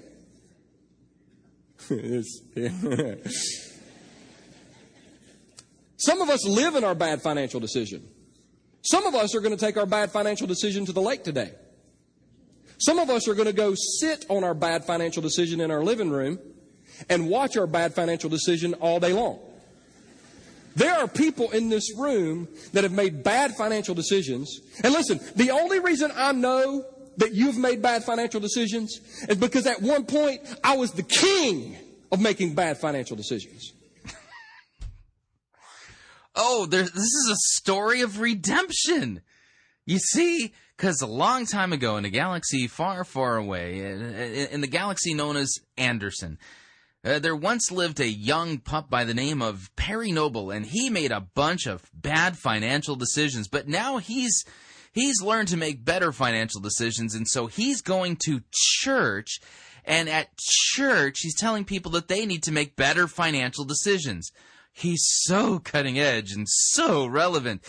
Uh, too bad he's not doing what God told him to do, and that's to actually preach the word. Because, um, are there any instances of Jesus Christ spending time encouraging people to make better financial decisions? Um, uh, I thought the big thing that Jesus came for was to die for the sins of the world. Is a is a bad financial decision a sin? Um, uh, do people go to hell and experience the wrath of God for making a bad financial decision? What if it was just a a a a, a, poor judgment rather than you know bad financial decision? I mean, we can. You know, what if it was just it was a decision made without all of the data? So so it was it was just a poorly thought out financial decision, um, as opposed to a bad one. I mean, is that a mortal sin or a venial sin? And because of bad financial decisions, there are some of us in this room that are out of control. Now, I wrote down several things. How do you know if you're out of control financially? I just want to, I just kind of read a couple of these to you. Um, the Are, are you done with the Second Kings chapter four text, Perry? You're not going to talk about how God miraculously provided for this woman completely out of grace and mercy and rescued her sons from slavery? I, I hope you're not going to skip that part. the first way you know you're out of control financially is if you're running up credit card debt with no plan to pay it off. You think? Come on now, I, I, I hadn't done this in a while, but I got to do it. We got credit cards, don't we? The average American has seven credit cards. That's a gold one. Now, can we do this together? Can we do this together for all of our campuses? Because when you got the credit card, you didn't plan on that credit card balance, did you? Uh-uh. You got the credit card and you told yourself, I'm only going to use it in case of an emergency. You did it, didn't you? Isn't it funny what qualifies as an emergency in America today? Ladies, you go to the mall and you had to buy it because it was. See? You're telling on yourself this morning. Is that a sin uh, that Christ died for? Um, if I have a credit card and I don't use it for just emergencies, but actually carry a balance on it, will I go to hell? When Christ returns in glory to judge both the living and the dead, will I experience the wrath of God because I have a outstanding balance on my credit card? Hmm. It was on sale. Some of you have saved more money by spending money than anybody on the planet. Some of you are single dudes. You got a date. That's an emergency. That might not happen again for a while.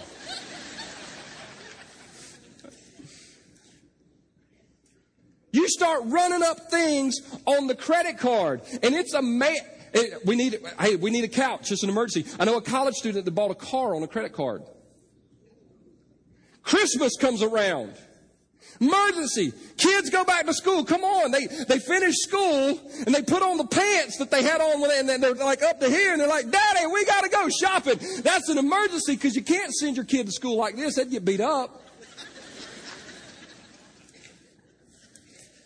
So we have emergency after emergency after emergency, and we rack up all this credit card debt. And let me, if, if, some of you are here today and you're going, you're fussing at me, listen, listen, listen. I'm not fussing at you. I know what it's like to finance a lifestyle. When Lucretia and I got married in the year 2000, with our credit card debt and my, my financing, because I would go finance stuff, 90 days, same as cash. You can finance a flipping dog today. I mean, like, seriously.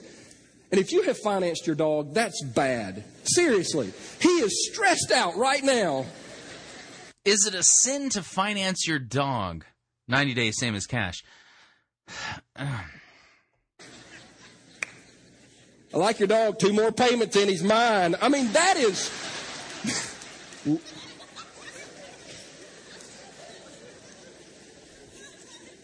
So Lucretia and I, had, mainly me, I mean, education loans and um, credit card debt.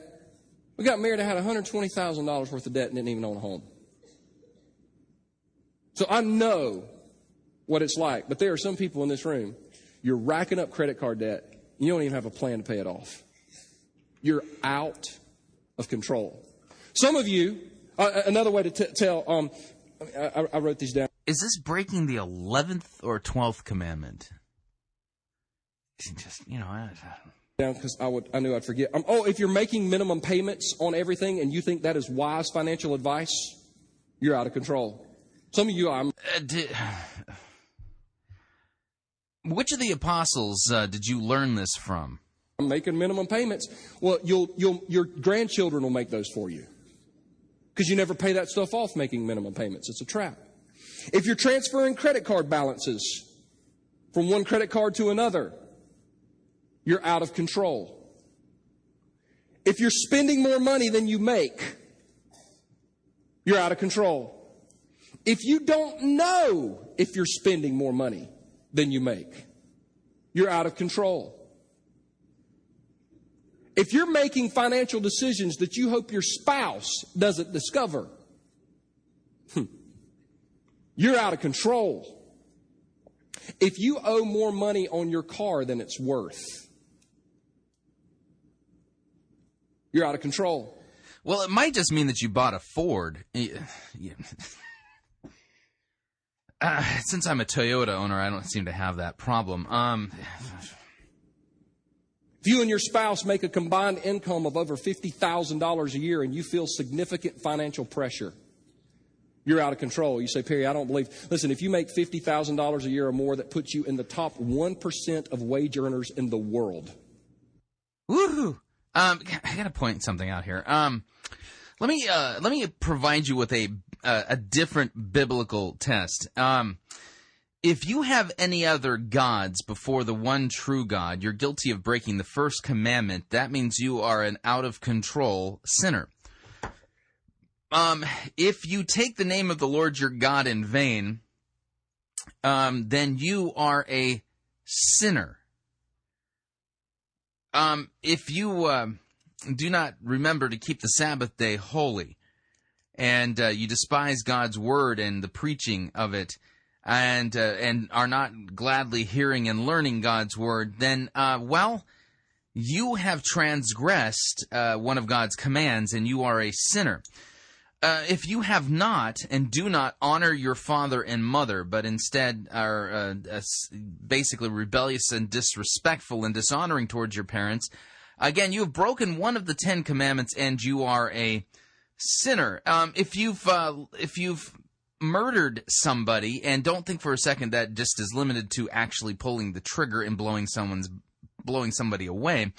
Um, if you say to your brother Raca, uh, or you're you basically angry at your brother in in a, in a very unforgiving way, and uh, wish him dead, then you've already committed murder in your heart. Uh, you are a sinner. Um, if you uh, have committed adultery and or looked lustfully at somebody who is not your spouse, um, you've committed the uh, sin of adultery and uh, you are a sinner. Um, if you've stolen anything, uh, it doesn't matter if it's stationery from work, paper clips, um, you've d- ex- exercised the five finger discount over at the local 7 Eleven on a bag of uh, Cheetos.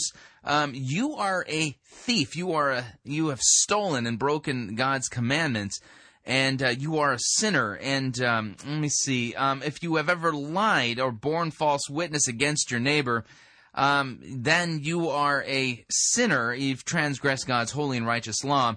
If you've ever coveted um, your neighbor's house, his uh, wife, his manservant, his his ox, um, anything that belongs to your neighbor, um, then you've also transgressed God's holy law, and you are a sinner. And now we've got a big problem.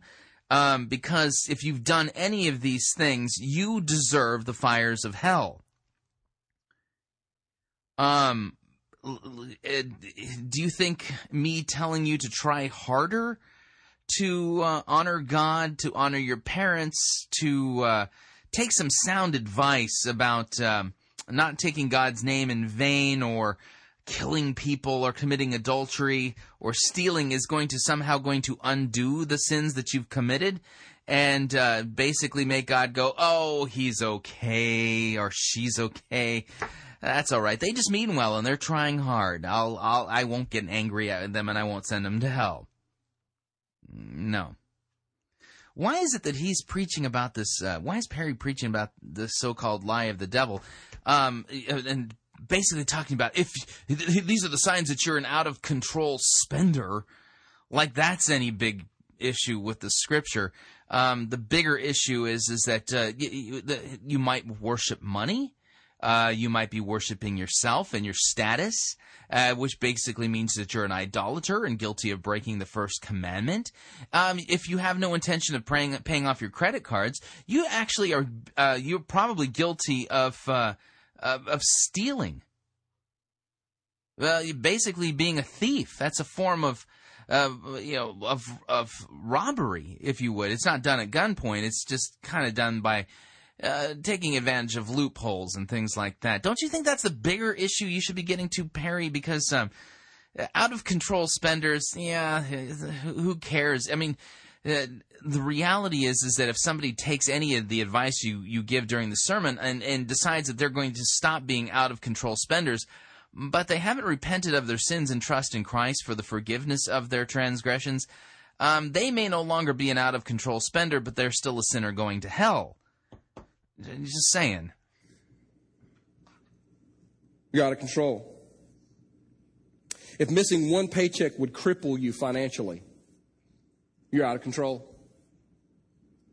And see, at this point, I haven't mentioned giving dime. I haven't mentioned giving to the church. I haven't. All I'm done is put it on you, and I'm asking you this question: Are you out of control financially? Here's why this is so so important: because God has called us to do great things, but some of us are so in debt that if God told us to do what we're called to do, we couldn't do it because we're mortgaged to the hilt. Oh, man, you did not say that. So, listen, those of you who are out of control spenders, God probably has this huge thing He wants you to do, but you can't afford to do it. See, oh, man. Uh, nothing about sin there. Uh, it just you see you you probably don't even realize it. I mean, you could probably be the next president of the United States, but you don't have the money now that you're going to need to campaign on. Oh, unbelievable. Delusions of grandeur that have nothing to do with what the Bible actually says or teaches. Oh, by the way, you didn't pay cash for something if you went out and paid cash for it, but you got a second mortgage to get the cash. Thank you for that uh, clarification. I was a little confused on that because um, uh, Leviticus chapter seventy-eight is was unclear um, about that. Out of control. Question number two: Am I satisfied or selfish? Now, nobody would ever say that they're selfish. Greed is, greed is easy to spot in other people. It's hard to spot in ourselves. We say things like, I'm careful. I'm cautious. But we, let's, let's just admit it as Americans. Can we just admit this? We're some selfish people. Are we not? I was in, um, Co- Uh, can we talk about how that's a sin and how that earns God's wrath? Just, you know, asking the question ahead of time. Maybe I'm hoping for too much. Costa Rica back in 2003. It's the first big uh, vacation Lucretia and I ever took. And so we're down in Costa Rica and we went horseback riding on the beach. It was a lot of fun. I had a good horse. Lucretia's horse was pretty much ready for the glue factory. Um, but, and I think this was like his last time out. I'm not sure. And so, so I'm riding, my, and my horse was a good horse, and Lucretia's horse was kind of slow. And, and so the, the guide, the guide was like, you know, make your horse run. And so I kicked it and I'm running. Uh, and, I wasn't running, the horse was running. Um, I was big enough to carry the horse. But anyway, I'm running. And I kind of had that, like, I wanted this thing where my horse was kind of galloping and Lucretia's horse was kind of galloping. And all of a sudden you heard Endless Love kind of playing in the background. Some of you know what that is. And it's in slow motion and we're looking at each other going, see, but it wasn't happening because her horse wouldn't move. And I look back and Lucretia is kicking the crap out of this horse. She's like, come on. And so the horse won't move. And so my horse is going, finally, all of a sudden we began to turn for home and we had, and the horse discovered that it was going home. And Lucretia kicked it one time. And I, I'm, I'm literally walking. All I heard was, and she passed me like a bat out of Hades. The horse was out of control. Her leg came out of the stirrup. She put it on the saddle and she's pulling back like this. It was awesome. My wife was hot. She was pulling back like this because the horse had lost control. And listen, honestly, she could have she could have she could have had a serious injury because this horse had gotten completely out of control. When things get out of control, injuries can happen. And for many of us in this room, we have gotten completely out of control financially. Completely out of control. And you might not be able to see the destruction now, but in the next three to five, even ten years, it's going to all break loose if we don't get a handle on our desire to acquire. Let me, let me, let me keep reading because this woman, remember she came to Elisha and she said, I think God needs to do something about my problem. Oh, finally, we get back to the Bible and uh, good. We'll hear the rest of the story how God miraculously provided, completely by grace, by the way, which is exactly how He provides for us regarding the forgiveness of our sins. Elisha replied to her, now this is, this is cool. How can I help you? In other words, woman, we are not going to take a love offering. Isn't that funny? I mean, I've been in churches a while. there's uh, that's not what the text says. It doesn't say anything about uh, Elisha giving lip to the woman, basically saying, We ain't going to take no love offering for you. It was a simple question How can I help you? Just, you know, how, how is it that somebody can have their Bible open and there it is? What shall I do for me? Tell me what you have in the house. That's what Elisha said, and he asked, you know, he's trying to help out here, and that translates into, uh, we ain't taking a love offering for you, woman. Uh, I, I think we've got some out of control Bible interpretation going on here. This is some bad this is some bad decision making on the Bible interpretive levels. This is some out of control Bible teaching. That people can get hurt with this kind of stuff. Suffering, let's take a love offering. Well, they're going to blow that on lottery tickets. Come on now, some of you, that's your, oh, you're out of control if you think you're going to win the lottery and it's going, I'm going to win the lottery. No, you're not. Can I just say this? It bothers me when I go to the gas station to buy gas and I have to stand behind people scratching off their lottery tickets. Can I just, I mean, you're preaching against the lottery. No, get out of the flipping line. Don't mess with me. I didn't get a lot of sleep last night. Um, Elisha replied to her, How can I help you? Like you want me to help you. And this is so key. This is so key because this is something that we don't teach a lot in church. Tell me, if you got a pen, underline this. What do you have in your house? In other words, he said, Hey, hey, lady, if you want help, if you want to get out of the financial pit that you're in, the answer to your problem is in your house. The answer Unbelievable. I'm I'm telling you, I just um wow. And this man, by the way, is a rock star. I mean, there are people there are pastors and church planners who want to be just like Perry Noble. Unbelievable. Let me see if I have this right. Elisha said to her, What shall I do for you? Tell me what you have in the house. So the answer is that means that the answer is in your house. No, it doesn't. It doesn't mean that at all, and I can prove it from the text. Ready? We're just going to keep reading. Here we go. And she said, Your servant has nothing in the house except for a jar of oil. So then he said, Go outside and borrow vessels from all your neighbors. So apparently the answer was in her house as well as all of her neighbors' houses, too. Unbelievable. Uh, I just am, uh, yeah, this, I'm telling you, this is, uh, you should not be giving these guys Bibles. They can hurt themselves and other people uh, when they swing that thing around because they don't know how to read it and interpret it correctly to your problem is not giving, not God giving you more, but you actually beginning to manage what God has already given you in the first place. That is a complete lie. oh man.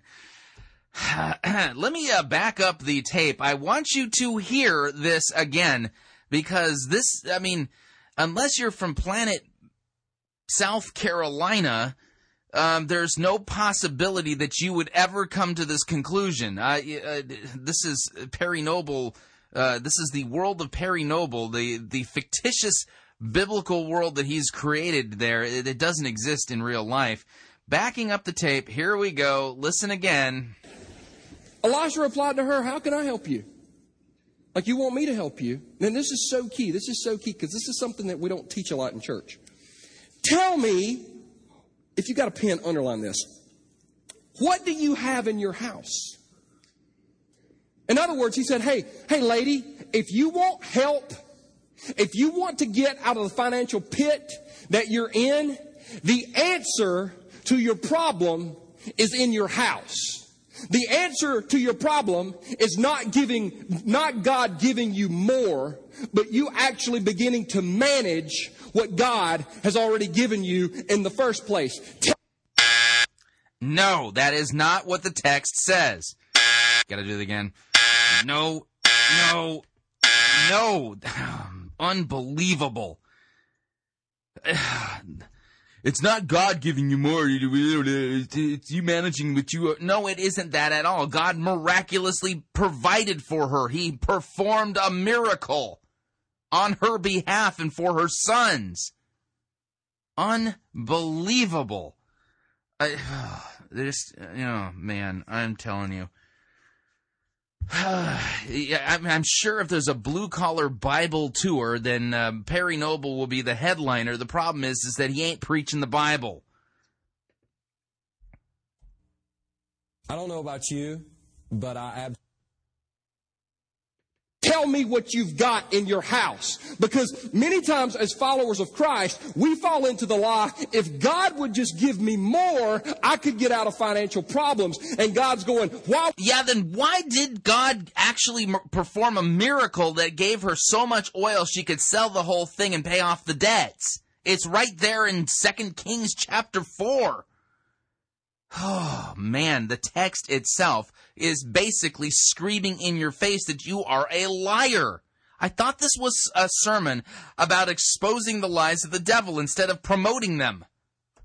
Why would I give you more when you've proven to be untrustworthy with what I've blessed you with in the first place? If you want to get out of the financial pit that you're in, tell me what do you have in your house?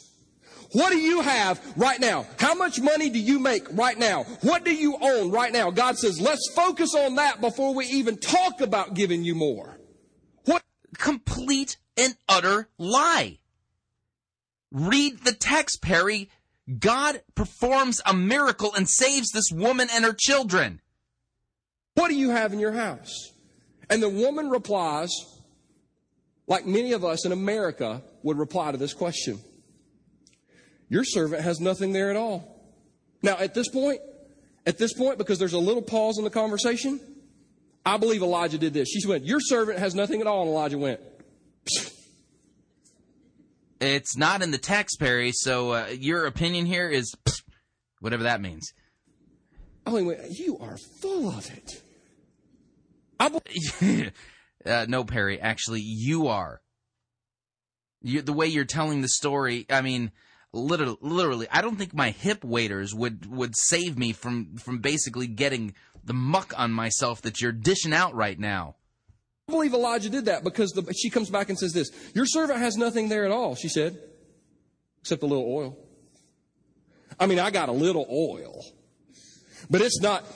See, here's, here's the problem I don't want to talk about what I have, I want to talk about what God can give me. I don't want to use what I have to get out of my mess.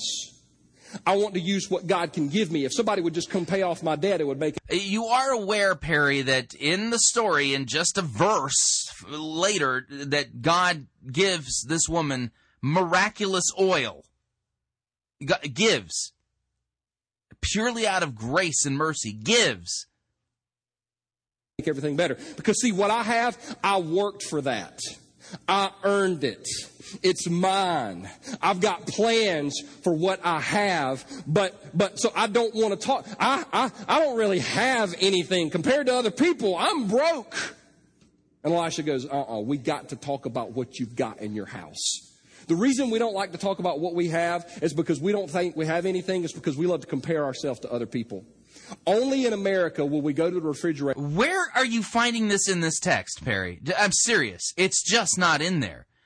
Do you think that God uh, doesn't know or will just turn a blind eye to the fact that you're completely mangling his word from the so called pulpit at your church? Open it and go, I don't have anything to eat. Some of you, come on now, you got, you got in your closet this morning, you go, I don't have a thing to wear. And if all your clothes fell on you, it would take eight days to find you amongst the carnage. Some of you, if you fell into your shoes, you would never be found again. I'm just saying. In America, we spend $12 billion a year on storage units, 40 billion on pets. How many billion do we waste on lousy preachers who don't correctly teach God's word? Billion on pets. Now, pet lovers always get, eh, well, he's going to talk about, I'm not, I'm not, listen, if you got the money to spend on Fido, as long as you didn't finance him, that's fine. I'm just saying, let's stop admitting that we don't. The other day, I was walking around in Best Buy. Have y'all seen those new TVs, the LED thing, the, like the really cool ones? They come out with a brand new cool TV every year. And I was walking around in Best Buy and I saw one of those TVs. Have you ever, have you ever been satisfied with what you've got until you've seen what somebody else has? Like you like your car until your friend gets a new one and you get in and it smells new and you get in your car and it smells like kid. You know what I'm saying? This is the sin of coveting that you're describing, by the way, and this is uh, uh, this is breaking the Ten Commandments. Just want to point it out. Um, he wouldn't know the Ten Commandments. I'm, I'm telling you, if I were to get him on the radio and have somebody steal his Bible so he couldn't cheat, I don't think he could name them. Like, I, I, you you love your furniture until you go to their house and you see their furniture. That it's, it's that whole satisfied or selfish thing. So I'm walking around in Best Buy. I saw that TV and I was like, I, I think I need that TV. You ever done this? Come on now. I think, and, and then I put the God card on it. God wants me to watch religious television and make fun of it. And I could see those heretics so much clearer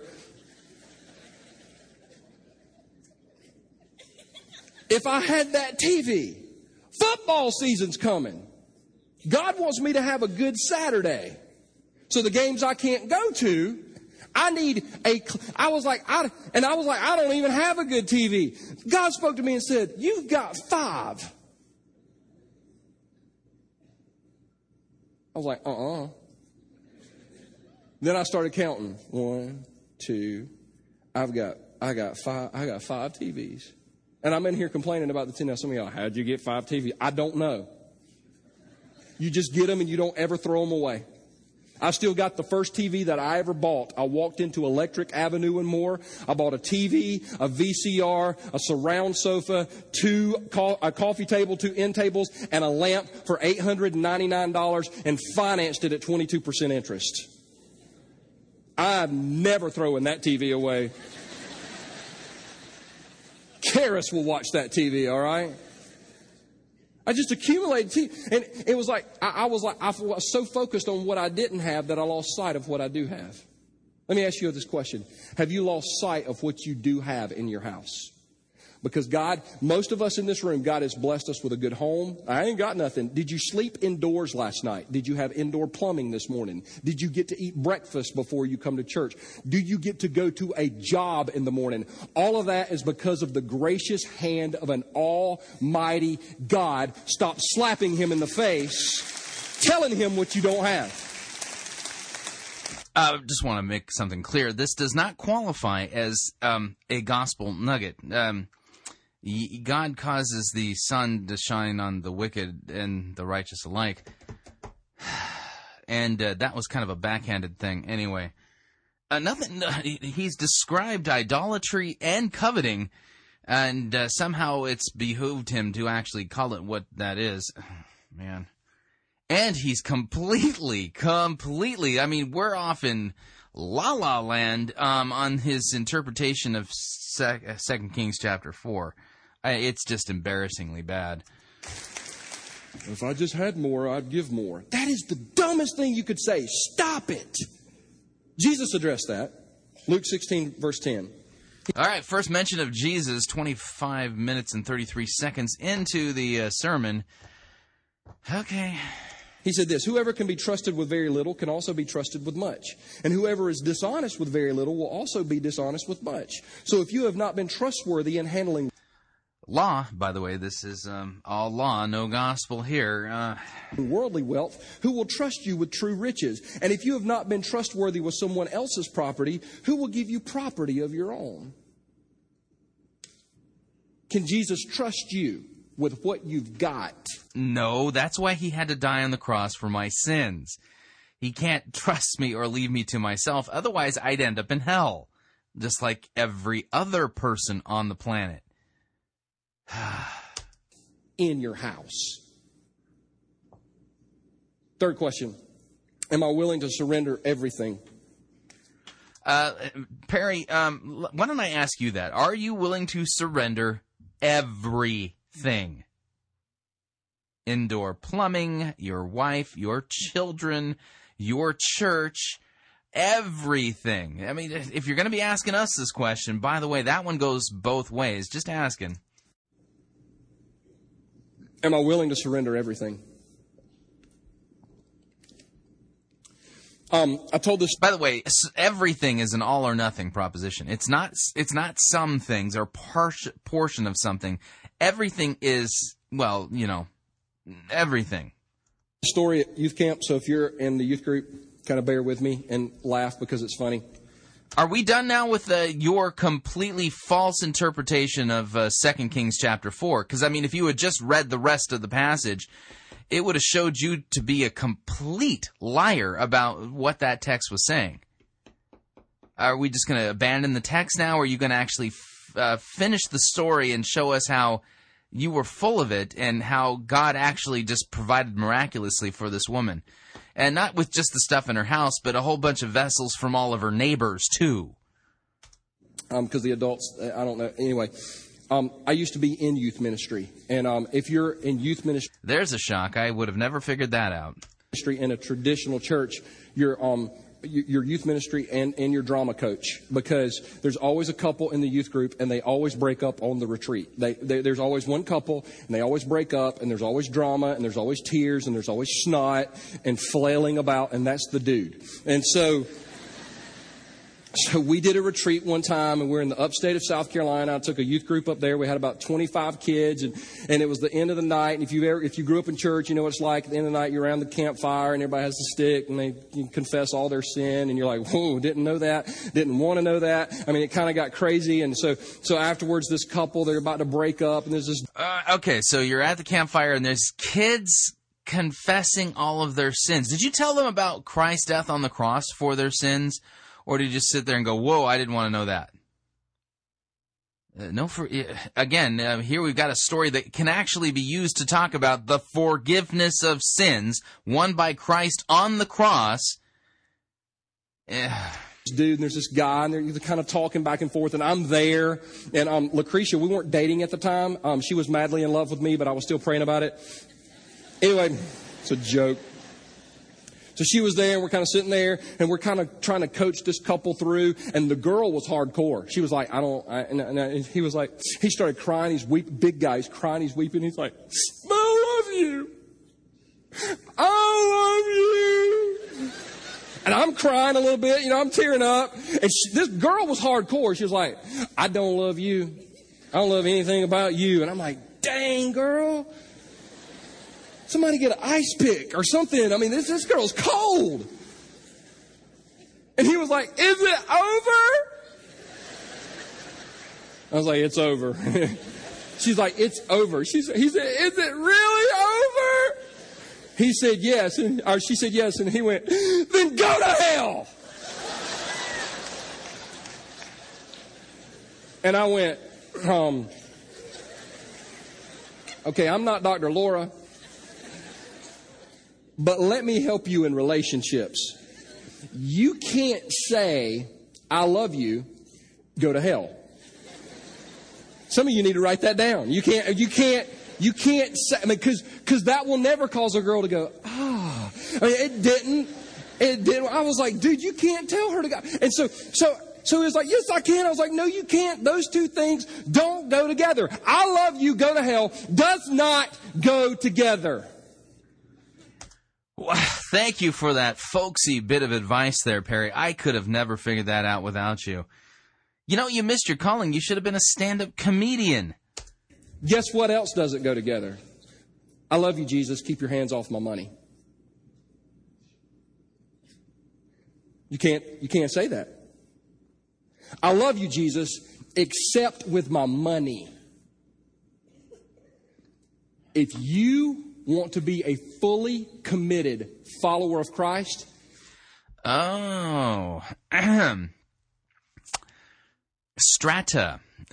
pietist, by the way. Here, in case you're wondering what pietist means, uh, basically, this is somebody who is a, a, who thinks he's a Christian elite. He's part of the Christian uh, inner sanctum, the inner core, because of he practices things and does things that other people don't do. And if they would do them, then they might be able to get probational status within the elite group of pietists.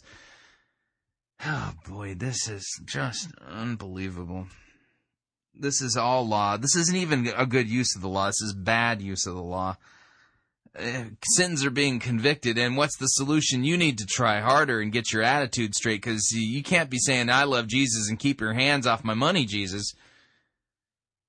Um, which person who uh, completely understands gets the fact that they are a wretched sinner who's earned hell and the complete eternal wrath of God in all of its full scary glory and uh, and has thrown themselves at the mercy of Christ and said, "Lord, have mercy on me, cover me in your blood. I am a sinner."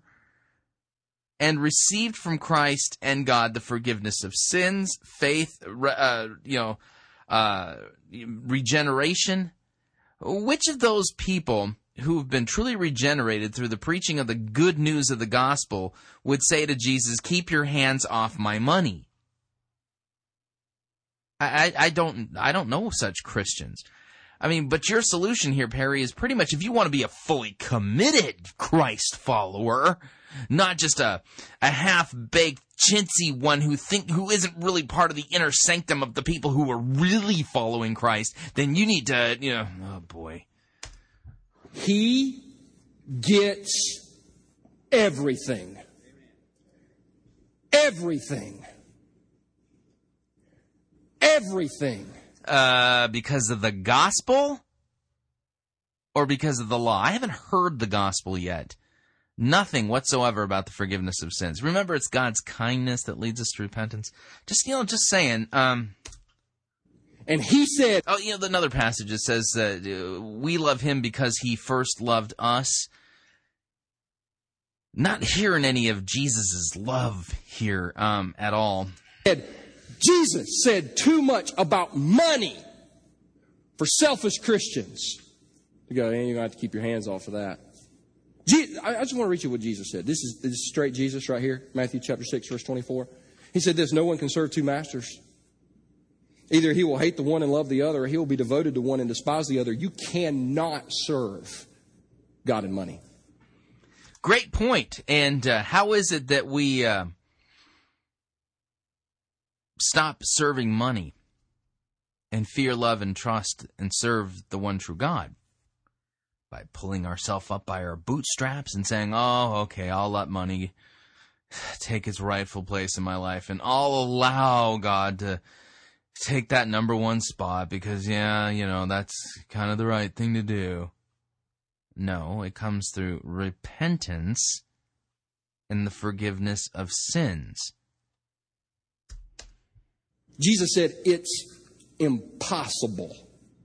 So let's keep reading the Kings because this lady comes to Elisha and Oh, good, good, good. I, I just I can't wait to hear what you're going to do with the fact that this woman miraculously uh, got from God the miracle that she needed, uh, like kind of like winning the lottery, um, uh, that that she needed to uh, to keep uh, to basically keep her sons out of slavery. Like, I don't have anything. It's like, what do you have in your house? Well, nothing. Okay, I got this little oil, but kind of had plans for it. We're going to kind of go out and, you know, I got to do my Friday night thing or whatever. This is what Elisha says to her. 2 Kings chapter 4, verse 3. Elisha said, this is so cool. And it doesn't make sense. Yeah, because it's all grace. It's complete miraculous mercy and grace and provision by God. Much the same way that Christ's death on the cross is all grace and miraculous provision by God. It doesn't make any sense. Well, yeah, because you don't understand the gospel, sir. Go around and ask all your neighbors for empty jars. Don't ask for just a few. That kind of blows the uh, what's in your house thing that you were talking about, don't you think? Then go inside and shut the door behind you and your sons. I want to point something out there. There was no pause between what's in your house, we have jars, okay, go to your neighbors and get more jars. That was all part of the conversation that took place in a snap, a second, within a few seconds. And uh, Pour oil into all the jars. Stop. Whose oil was she supposed to pour? Her oil. He didn't say, I'm going to give you oil. The church is going to give you oil. Maybe the, your workplace. what a ridiculously dumb interpretation. Who cares who the oil is? If she didn't have any, he might have actually said, go and borrow some of that too. Place will give you more oil. He said, Hey, you go around to your neighbor's house, ask for empty jars. Don't ask them for oil. I'm telling you to ask them for empty jars. When you get the empty jars, you bring them back to your house and you pour your oil. My oil? Yes, your oil. That's all I got. I know. Your oil into the, into the, all the jars. And as each one is filled, put it to the side.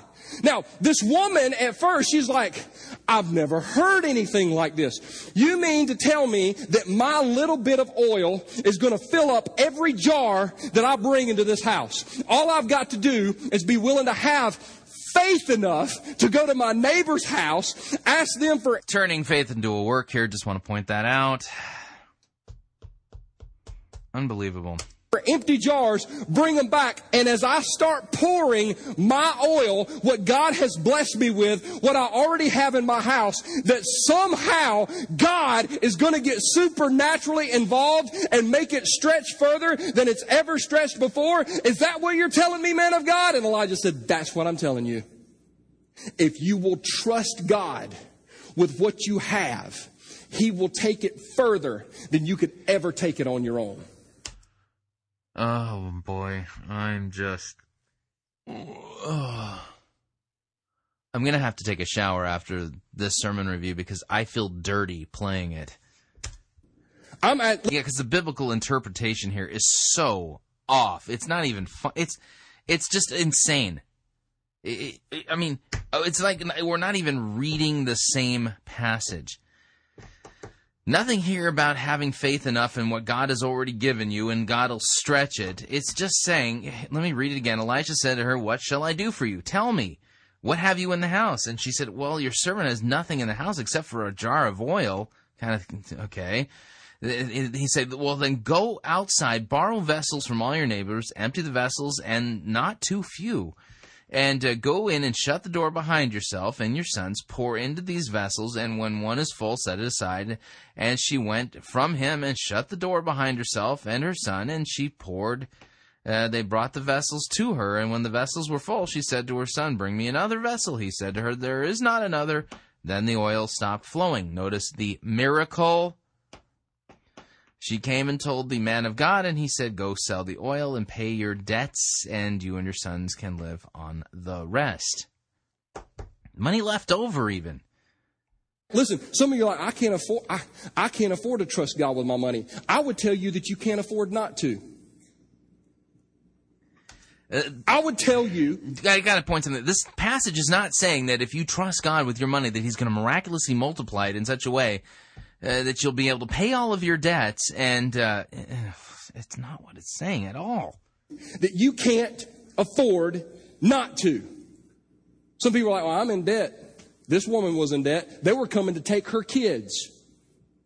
And the man of God said, You got to trust me with what you've got. Because the man of God. No, he didn't. He just said, Go and get lots of vessels and then shut the door and start pouring oil. That's all he said. God said, if you will trust God with what you've got, He will get supernaturally involved and blow your mind with what He does with it. That is not what this text says. It just is not what this text says. What do you do, Perry, with the, the fact that there are Christians, even to this day, that are in slavery? They're slaves. Where's the miraculous trusting God to knock your socks off and get them out of slavery?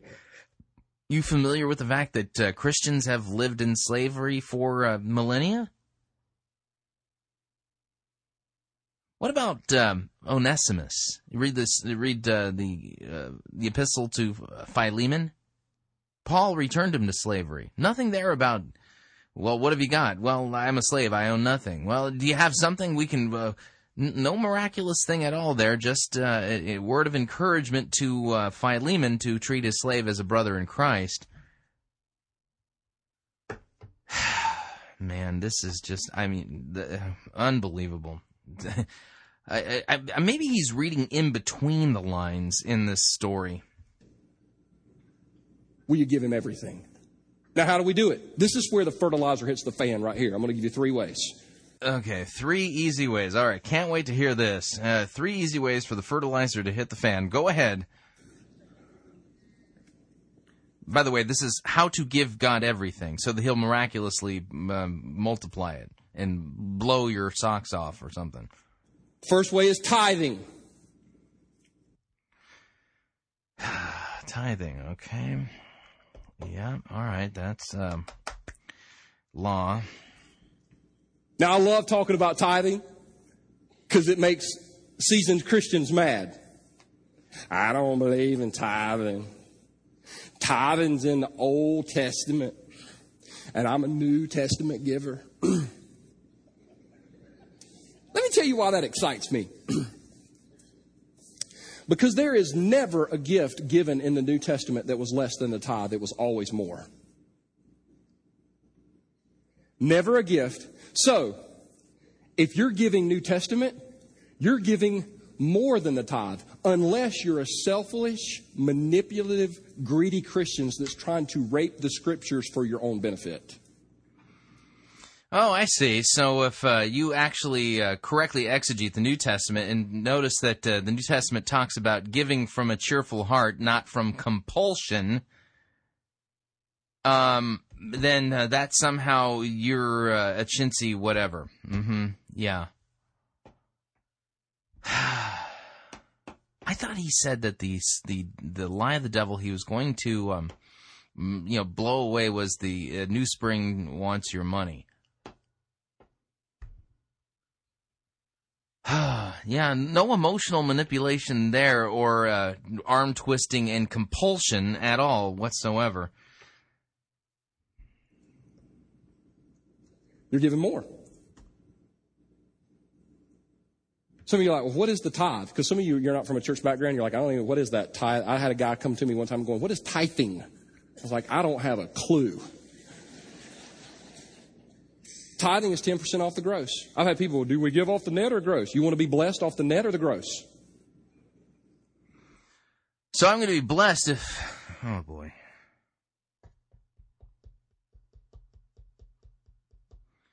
Second Corinthians chapter nine. Each one must give as he has decided in his heart, not reluctantly or under compulsion, for God loves a cheerful giver. And God is able to make all grace abound to you, so that having all sufficiency in all things at all times, you may abound in every good work. As it is written, He has distributed freely, He has given to the poor, His righteousness endures forever. He who supplies seed to the sower and bread for food will supply and multiply your seed for sowing and increase the harvest of your righteousness. You will be enriched in every way and be generous in every way, which through us will produce thanksgiving to God. For the ministry of this service is not only supplying the needs of the saints, but also is overflowing in many thanksgiving to God. By their approval of this service, they will glorify God because of your submission flowing from your confession of the gospel of Christ and the generosity of your contribution for them and for others, while they long for you and pray for you because of the surpassing grace of God upon you. Thanks be to God for his inexpressible gift. Nothing there about tithing off the gross. Hmm. 10%. That means if you make $200, you give $20. That means if you make $500, you give $50. That means if you make $1,000, you give $400. I was just seeing if y'all paying attention because some of y'all are like, oh, uh, 10%, the metric system, all right? Listen to me, 10%. So do you tithe?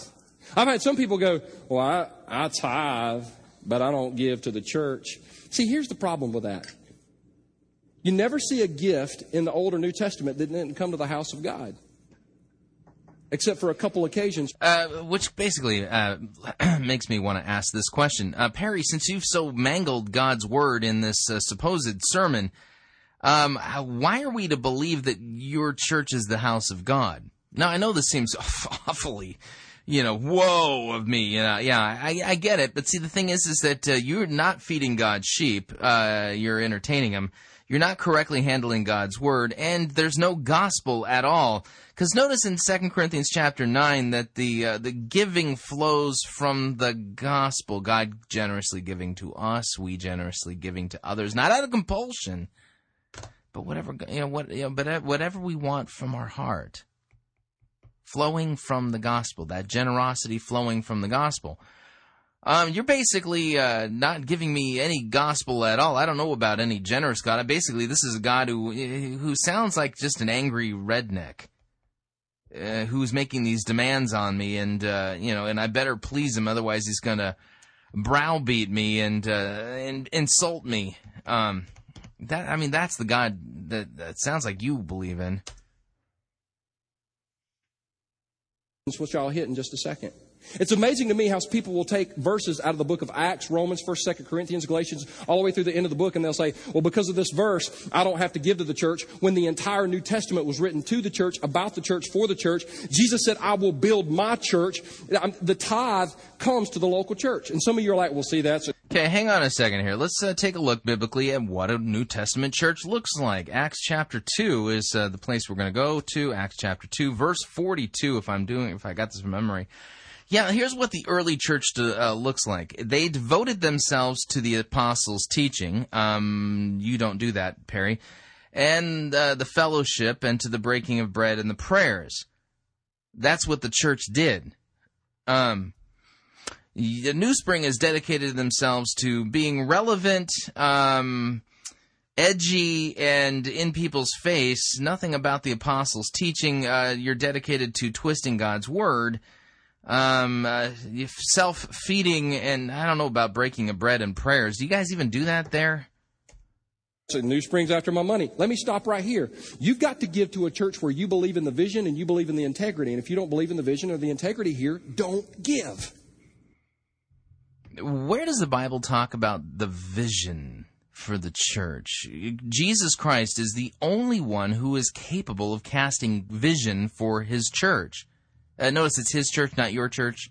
Uh, that would be Jesus' church, not your church. And Jesus himself did cast some vision. We have a mission and vision statement from Jesus Christ, uh, respectively, in Matthew chapter 28 and Luke chapter 24. In Matthew 28, we read, All authority in heaven and on earth has been given to me. Therefore, go and make disciples of all nations, baptizing them in the name of the Father, Son, and Holy Spirit, and teaching them to observe all that I have commanded you. Uh, that would be all. That that that would actually require you to do expository Bible teaching. Um, you know, actually opening up the text and correctly exegeting it and correctly teaching what God's word says in large, copious, generous uh, quantities, and uh, and then the other part of it would be uh, Luke chapter twenty four, the verse that I seem to harp on on a day to day basis here. Uh, thus it is written that the Christ should suffer, verse 46, by the way, uh, that, and on the third day rise from the dead, and that repentance and the forgiveness of sins should be proclaimed in his name to all nations, uh, beginning from Jerusalem. So far, uh, Perry, I'm not hearing, uh, you, there's no dedication to the apostles' teaching, no uh, doing what Christ said to teach them all things. Um, you're twisting God's word um, no repentance, no forgiveness of sins, um, and yet you're demanding people give the tithe in a legalistic fashion.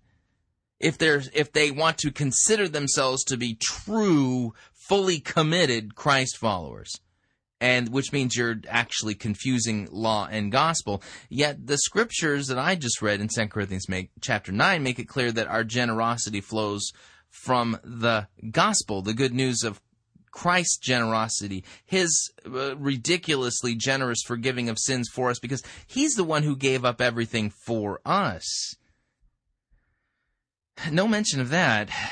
So again, uh, and now you're talking about vision, but your your vision doesn't seem to jive with Christ's vision for the church at all. So what exactly makes New Spring a church again?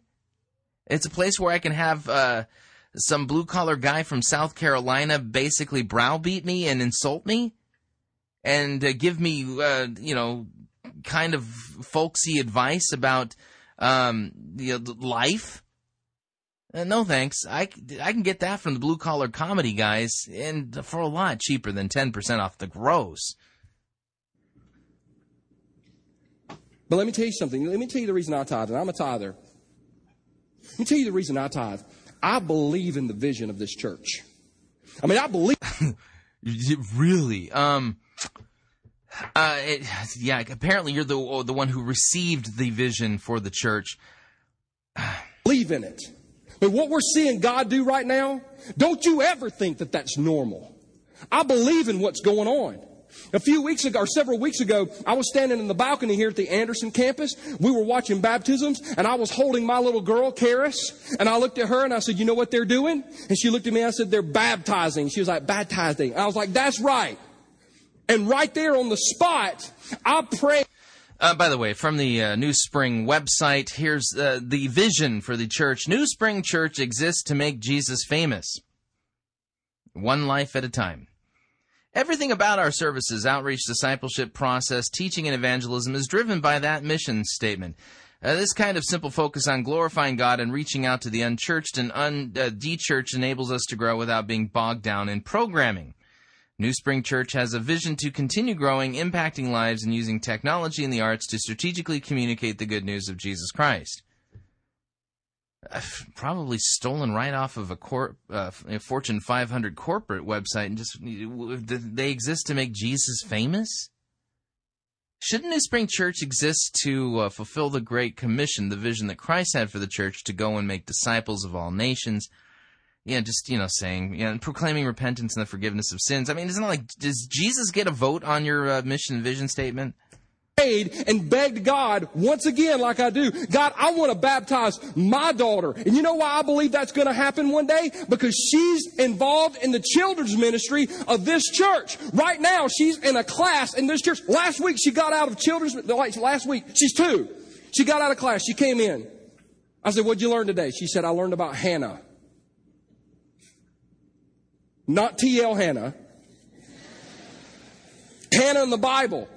1 Samuel chapter 1. And I'm like, I want to invest in that. I've had people go, I could never commit 10% every week. Isn't it funny how you've committed five to seven years on your car? You committed 30 years on your mortgage. Obviously, you think of yourself way more than you think of God. Some people have said, Well, I make too much money to give 10%. Like I always say, I'll pray for God to reduce your income. so you can trust Him. You can't follow Jesus and not follow Him with your money. It's some people go, well, I, I tithe in other ways. You don't get to tithe in other ways. Scripture is clear from Genesis. Some of you are like, it's tithing is law. Actually, tithing showed up in the book of Genesis before the law. Please know your Bible if you're going to bring that argument. The second way to give is offerings. It, Perry, the thing is, is that you're preaching this unlawfully. You can't be a Christian and not fill in the blank. You can't be a Christian and not get circumcised. That's legalism. You're preaching it legalistically, not from the gospel. Read your Bible. Offerings are over and above the tithe. And from time to time, if you're a follower of Jesus, God will press into you to give an offering. If you're sitting on Anderson campus right now, you're sitting here because people gave offerings in the very first capital campaign we ever had to build this building. If you're on Greenville campus right now, the reason you were able to go over there and do what you do because people in, in Anderson and some, for some part, some of you in Greenville gave offerings over and above the tithe. If you're in Florence watching right now, the reason you're in Florence because people in Anderson and Greenville gave offerings. If you're watching right now on the web and you're about to participate in the Columbia campus, the reason that you're there is because people in Anderson, Greenville, and Florence give tithes and offerings to fund the vision. Offerings are when we give over and above the tithe and we just give them because we're grateful because of how much God has given to us. The third way is generosity. You see this in the New Testament. Generosity is when you see a need, and meet a need. See a need, meet a need. See a need, meet a need. Generosity is not when you see a need, call the church and tell them to go meet the need. Generosity is when you see a need, meet a need. You find out somebody lost their job, you, you go get them some groceries, you ring their doorbell, run like crazy. Everybody loves to do it anyway. You, and you, you hide. You put some cash in an envelope, you put it in their mailbox or you slide it under their door. When you see a need, you meet a need. And I'm so grateful that we have a church that does this. We've had people in this church make people's house payments. We've had people in this church buy people cars. We've seen extreme generosity shown in this church. And listen, if you want to be more like Jesus, you don't become greedy, you become generous. Nobody. Okay, good point. Um, why don't you show us how Jesus was generous? Have you heard of the gospel? The good news of the generous forgiveness of sins? And our sin debt canceled by a merciful and gracious God. You sit there and say, You want to be more like Jesus, you need to be generous. Well, tell me how Jesus was generous again. Body admires greed. Generosity. Let me tell you something. And, and by the way, generosity, you're not saying, well, I'm going to take my tithe and buy their groceries. Generosity is over and above the 10%. Well, I gave God 10%, the 90% is mine. it's still His. Well, God just wants my money. If He wanted it, He would take it. And there isn't jack that you could do about it. So just thank Him for what you have and worship Him with all of it. Yeah, that, boy, that's, whew, that makes me want to worship God right there. I mean, telling me that uh, if he, if he wanted my money, he'd take it, and there's there's not jack that I could do about it. Whew, that just tells me of the love and mercy and generosity of Jesus Christ right there. I mean, whoo Yeah, I can feel myself repenting and and uh, and trusting in Christ for the forgiveness of sins. Like, in, well, I don't feel it at all. I'm a product of people's generosity. I know what it's like to have nothing. I've told this church before. When I This would be a great place to talk about how all of us have nothing before a righteous God because of our sin. 아.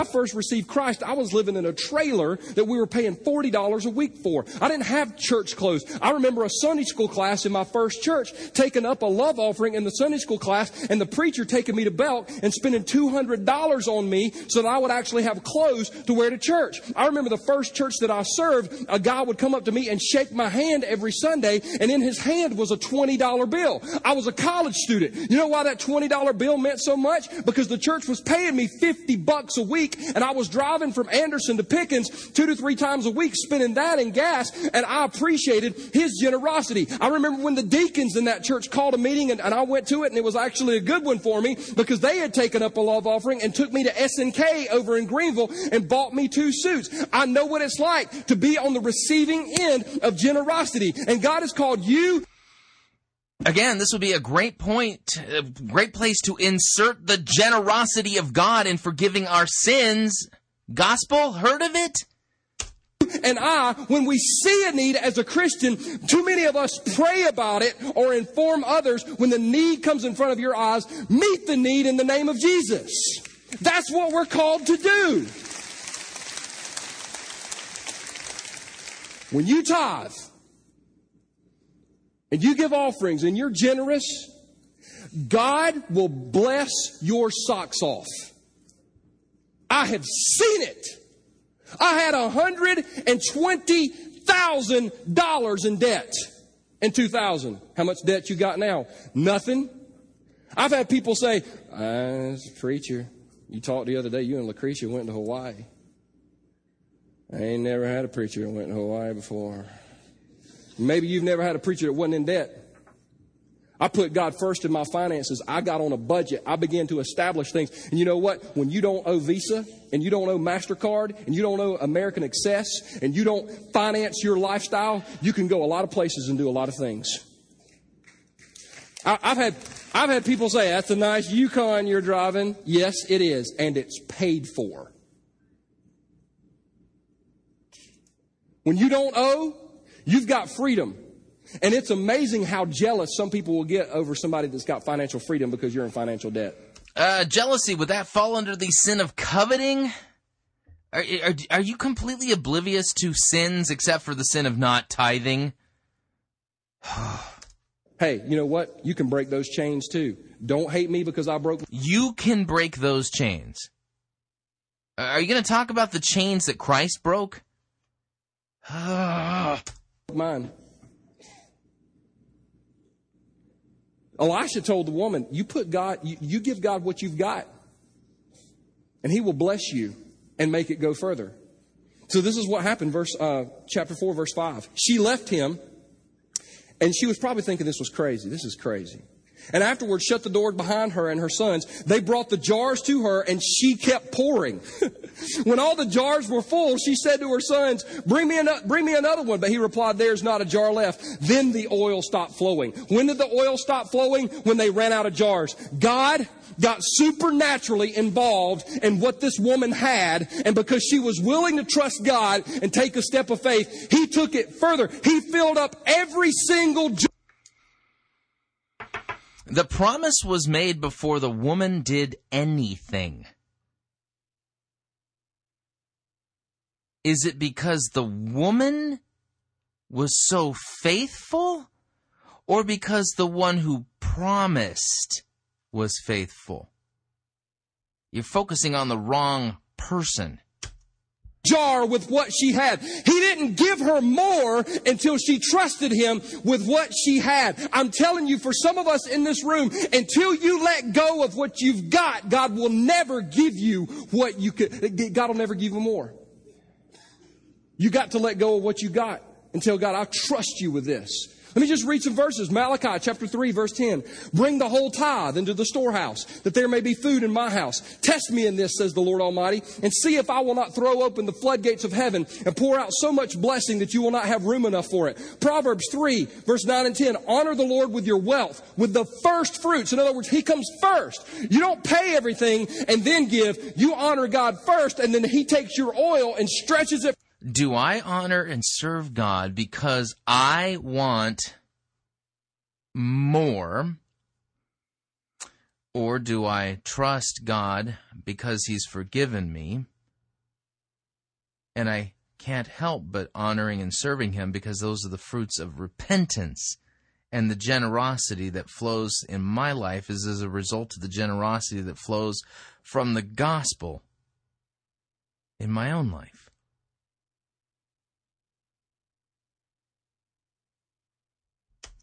It further than it could have ever gone on your he can do more with the 90% than you and I could ever do with 100 or some of us 105 and 110% because we keep financing everything. He said, honor me with the first fruits of all your crops. Then, then, promise, promise, then your barns will be filled to overflowing and your vats will brim over with new wine. I said, Perry, I can't afford, I can't afford this. Look, look, Psalm 37 verse 25 and 26. I was young and now I'm old. Yet I've never seen the righteous forsaken or their children begging bread. They are always generous and lend freely. Who are the righteous? Are the righteous those who have made themselves righteous? Or are the righteous those who trust in Christ and have Jesus' righteousness imputed to them as a gift? And therefore, as a result of that righteousness, they love and honor and serve God and their neighbors.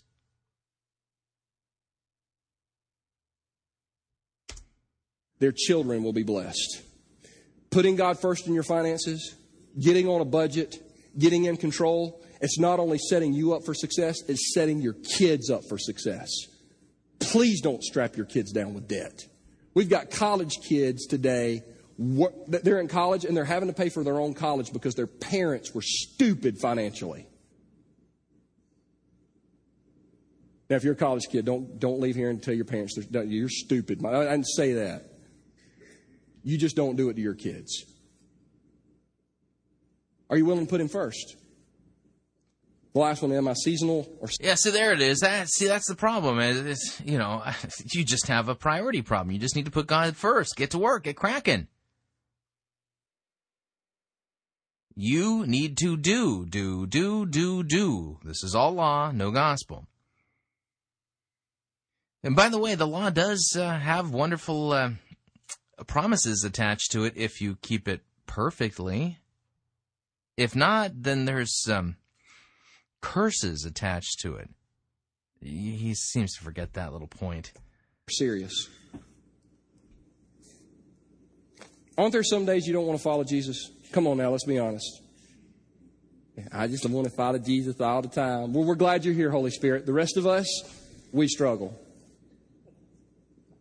Because there are times that we're serious about Jesus, and aren't there times when we're like, I don't think this is a good season to follow him? I need to get out of season real quick. This happened to me on the plane to Miami. On Wednesday, I'm sitting in my seat.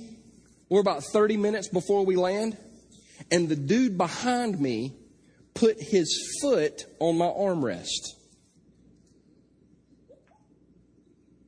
And I went, God, why does this always happen to me? He's like, because you need an illustration. I'm like, I know, but I'm about to get in a fight on this plane. And I'm like, well, I'm just going to ignore it. Maybe he's sleeping and maybe he'll put it down. And he didn't. He just kind of started moving a little bit. And I was like, I'm about to get out of season. I looked at the guy next to me, big guy. I looked at him, he looked at me, and he looked back at the dude and he looked at me. He kind of looked at me like, I got your back if you want to kill him.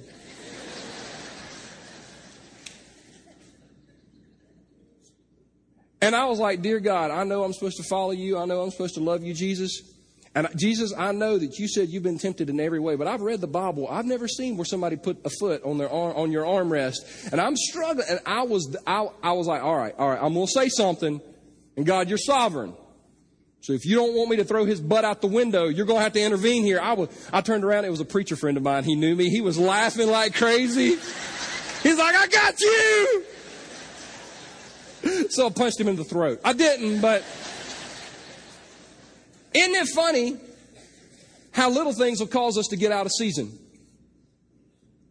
Little things will get out of season. Would that be code talk for sin? Unbelievable. I just, ah. Would it kill him to talk about sins? Would it kill him to talk about the forgiveness of sins in Jesus Christ?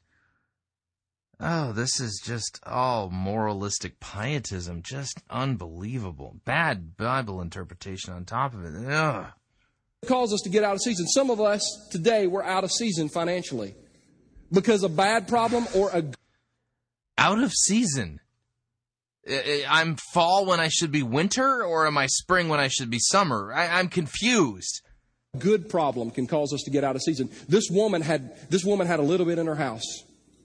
God multiplied it. Got involved supernaturally. She comes back. I mean, I mean, eh, all these oil jars. Now, what would you suppose a woman with blessing would do? You know what a lot of us who are blessed do?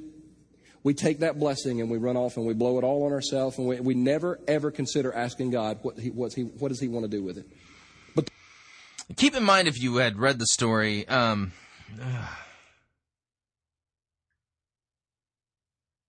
the hang on a second here. I just you know, it's just driving me nuts. I just I, I cannot believe what I'm listening to. It, it's unbelievable. Oh, do I sound frustrated? When the vessels were full, she said to her son, Bring me another vessel. He said to her, There is not another. Then the oil stopped flowing. She came and told the man of God, and he said, Go sell the oil, pay your debts, and you and your sons can live on the rest. God miraculously provided.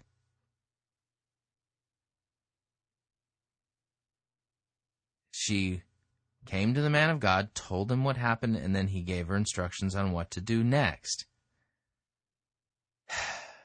But the woman took the blessing and came back to Elijah, and the Bible says this. She went and told the man of God what had just happened. He was like, I knew it was going to happen. And he said, Go sell the oil and pay your debts. You and your sons can live on what is left. Here's what, here's, here's what is so key about this. God knew that He could trust this woman with a blessing because after she was blessed, she didn't run out and just blow it all. She brought. Every- God knew He can trust this woman with a blessing.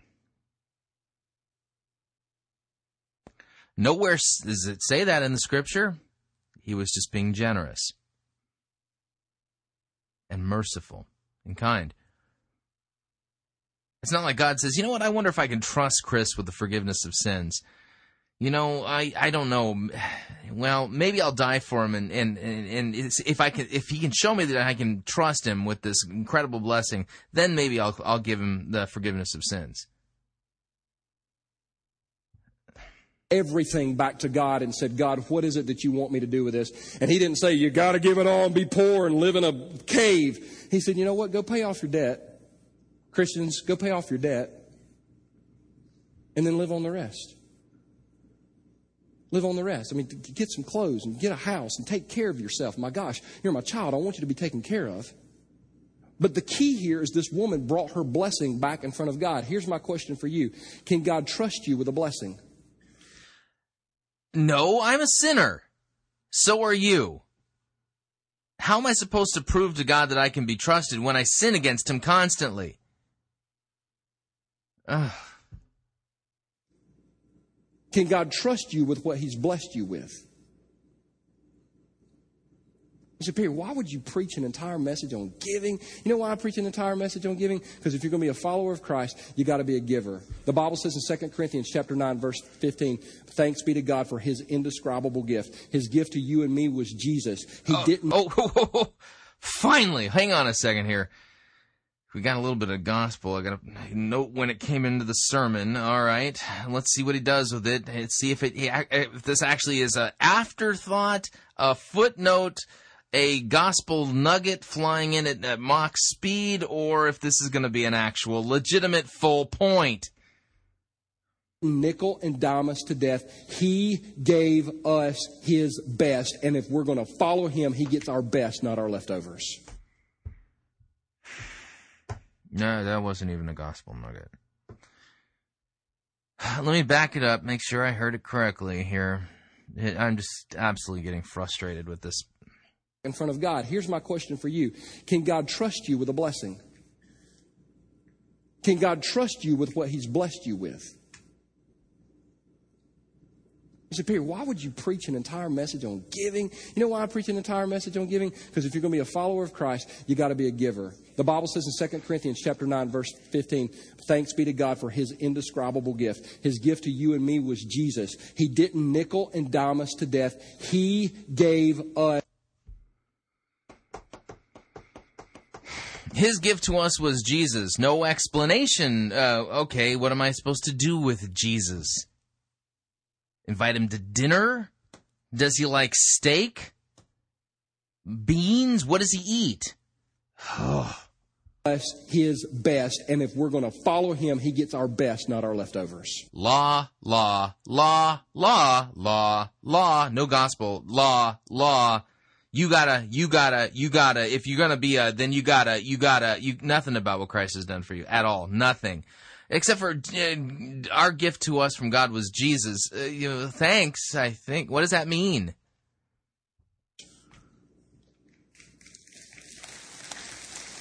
Please don't clap for this. It'll just encourage him. Invitation is going to be a little different today. Because a year ago, we had a commitment card in a bulletin. For those of you in Florence, you didn't know about this. We had a commitment card and we asked people to sign up and say, I'm going to become a tither. I'm going to give 10%. We thought that was a great idea. Yeah, we're not going to do that this year because we went back and checked the statistics and 50% of the people that signed up never gave a dime. I don't want to set you up to be a liar this morning. And I don't want you to give out of guilt. Uh, um, oh gosh. Uh, Perry, um, you lied about what God's word said, so you lied. Um, you've you've talked about coveting and idolatry. Didn't even realize that's what you were preaching about. Obviously, you convict. You, have talked about these people's sins, but it's you just called it being out of season, and you say you don't want them to give out of guilt, but yet you've done nothing but give them guilt trips and uh, emotional um, manipulation. What would you like me to? What do you want these people to give out of?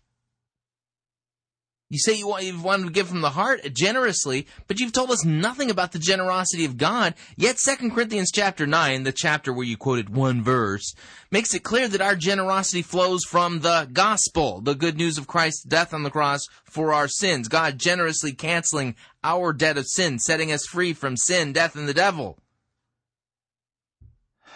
You said that uh, you, know, you want to be more like Jesus, you got to be generous, but you haven't told us how Jesus was generous at all.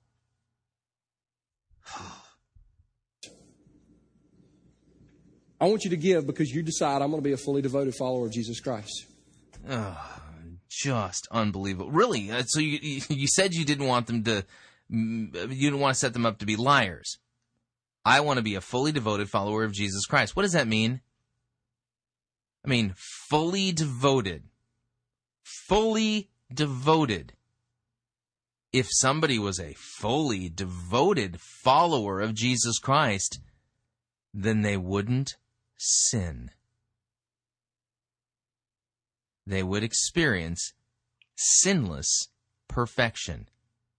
Unless, of course, you have something else in mind when you mean fully devoted. Maybe you mean half devoted, or maybe a quarter or 10% tithe devoted. This is all law. There is no gospel here. Well, I don't want to give to this church. Give to another church. That's fine. You, you don't lose money giving to the church. By the way, the, we had people sign up those cards too. This will make some people mad. Um, the, some of the people signed the card. You either said, I'm going to commit to tithe or I am going to be a tither. We went back and checked everybody that said they were a tither, and 20% of the people that checked they were tithers lied. You can't check that. You said it. Don't lie in church. Like you did about what God's word says. I'm asking you, is Jesus first in your finances? Because You've got to decide today whether you surrender all or surrender some. By the way, the surrender all. That's the standard. All. He's talking about this perfection. All. All. Here's the invitation. Here's what we want to set you up to do. During the, I'm gonna. Some guys are going to come out and they're going to sing in just a second. I know some of you during this, you take off and leave, and that's fine. I'm so glad you were here, and so many other people needed to hear this other than you. That is awesome. But for the rest of the people that God needs to deal with, are you fully surrendered in this area of your finances? Some of you are like, I don't know how I can fully surrender in this area of my finances. I am strapped. I'm out of control. I don't know how to get out of control. Every campus right now, you have this in your bulletin. You have this little card. Get it out. Get it out. Get it out. You have this little card. Some of you don't want to do this. It's, it's called pride. That's fine. That's fine. You want to stay in a financial hole? That is your business. On this card, Monday night in Greenville, Tuesday night at Anderson, Wednesday night in Florence, Joe Sangl is going to be teaching his financial learning experience. He's going to teach you how to set up a budget. He's going to teach you how to get out of debt. He's going to teach you how to have financial hope. Because Jesus taught the disciples all about financial management. And as part of the early church, uh, the Christian church taught people how to budget and how to, yeah, uh huh. He's going to teach you all of these things. All you got to do is show up. It's from six o'clock to eight thirty. If you'll show up, we will feed you. We will provide your meal. We'll provide childcare for you, but you got to sign up. If you will sign up, I'm telling you, we will do. listen, I don't want a thing from you. We want something for you. We want for you to live in freedom. By the way, a couple of years ago, I read a, an article by Rick Warren uh, t- talking about this very issue. And it was very interesting because it was one of those kind of like inside church pastoral strategy kind of uh, websites. And in that website, in that article, um, he basically said that um, in order for a church to have the money that it needs to grow into a you know and, and attract more people they need to uh, they need to help people become tithers. And so the reason why many purpose driven churches offer financial seminars and workshops like the one that Perry's uh, promoting here is so that they can get those people out of debt so that they will then in turn tithe just you know a practical thing there so sign up for this class. Some of you are like, I'm just in college. There's not a better time to go through this because you didn't learn how to do it in high school. You learned the periodic chart of elements, something that's really going to help you in life, but you didn't learn how to balance a checkbook. We'll teach you that. Because the disciples, you know, they were all about teaching that to the, you know. All you got to do is sign up.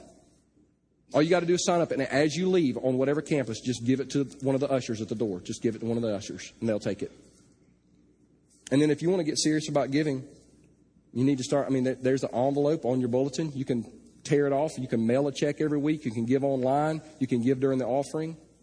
I'm just, listen, this isn't about money. This is about are you surrendered? The last thing as you leave on every one of our. It's not about money. It's are you surrendered? Do you wave a white flag? Is that the first step in surrendering? Where, oh, I'm just, this is aggravating absolutely aggravating. This is not fruit of repentance. This is not the fruit of faith that he's preaching. He's trying to produce, quote, good works within you by browbeating you with the law and, and completely withholding the gospel. This is spiritual malpractice of the highest order. This is the Galatian heresy in practice. Bro, the, the issue is not circumcision, it's tithing. Are you surrendered? I surrender campuses, we want to give you a book called The Treasure Principle. We're going to give it to you. We're going to give you this book. It's one of the best books I've ever read on putting God first in your finances. You could read it this afternoon. We're going to give it to you. We're just going to ask one copy per family, one copy per family. And if you, if you pick it up, read it. I'm telling you, it is an unbelievable book that will rock your world. Are you surrendered? Are you surrendered? Jesus Thank you so much for today. God, it's a tough message. Yeah, it's a tough message because it's all law, no gospel. By the way, if you would have, if you had taken me up on that bet, um, you owe me a shiny penny. Um, you know what though? I wonder if I lost the bet. There was no gospel in that at all. None. None. None. Unbelievable. Folks, listen. God's word does clearly teach that if we sow sparingly, we bless us and provide for us graciously. But when we give, we're cheerful givers, and that flows from the grace and mercy of God shown to us by Christ's death on the cross for our sins. And so when you give and when you tithe, you're not to do it out of compulsion. You are to do it literally, literally, uh, from the grace and mercy flowing to your life, through your life, to others. I, the good news of the gospel is the thing that that literally guides and drives our giving because we understand that it's through our giving that God gives to us in order to give. God blesses us in order for us to bless. That's really how it works in Christianity. Everything flows from the gospel. So, the good news for you, dear Christian, listening even now in this long sermon review, is that Christ died for your sins.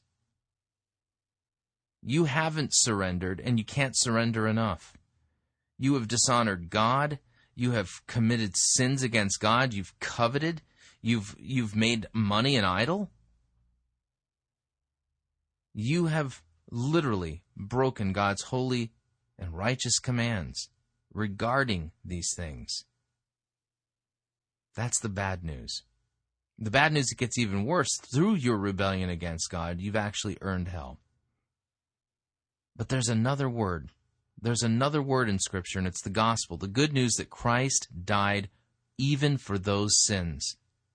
Even now, the sins that you've committed today, yesterday, the sins that you've committed since becoming a Christian, since being baptized, even those sins Christ died for.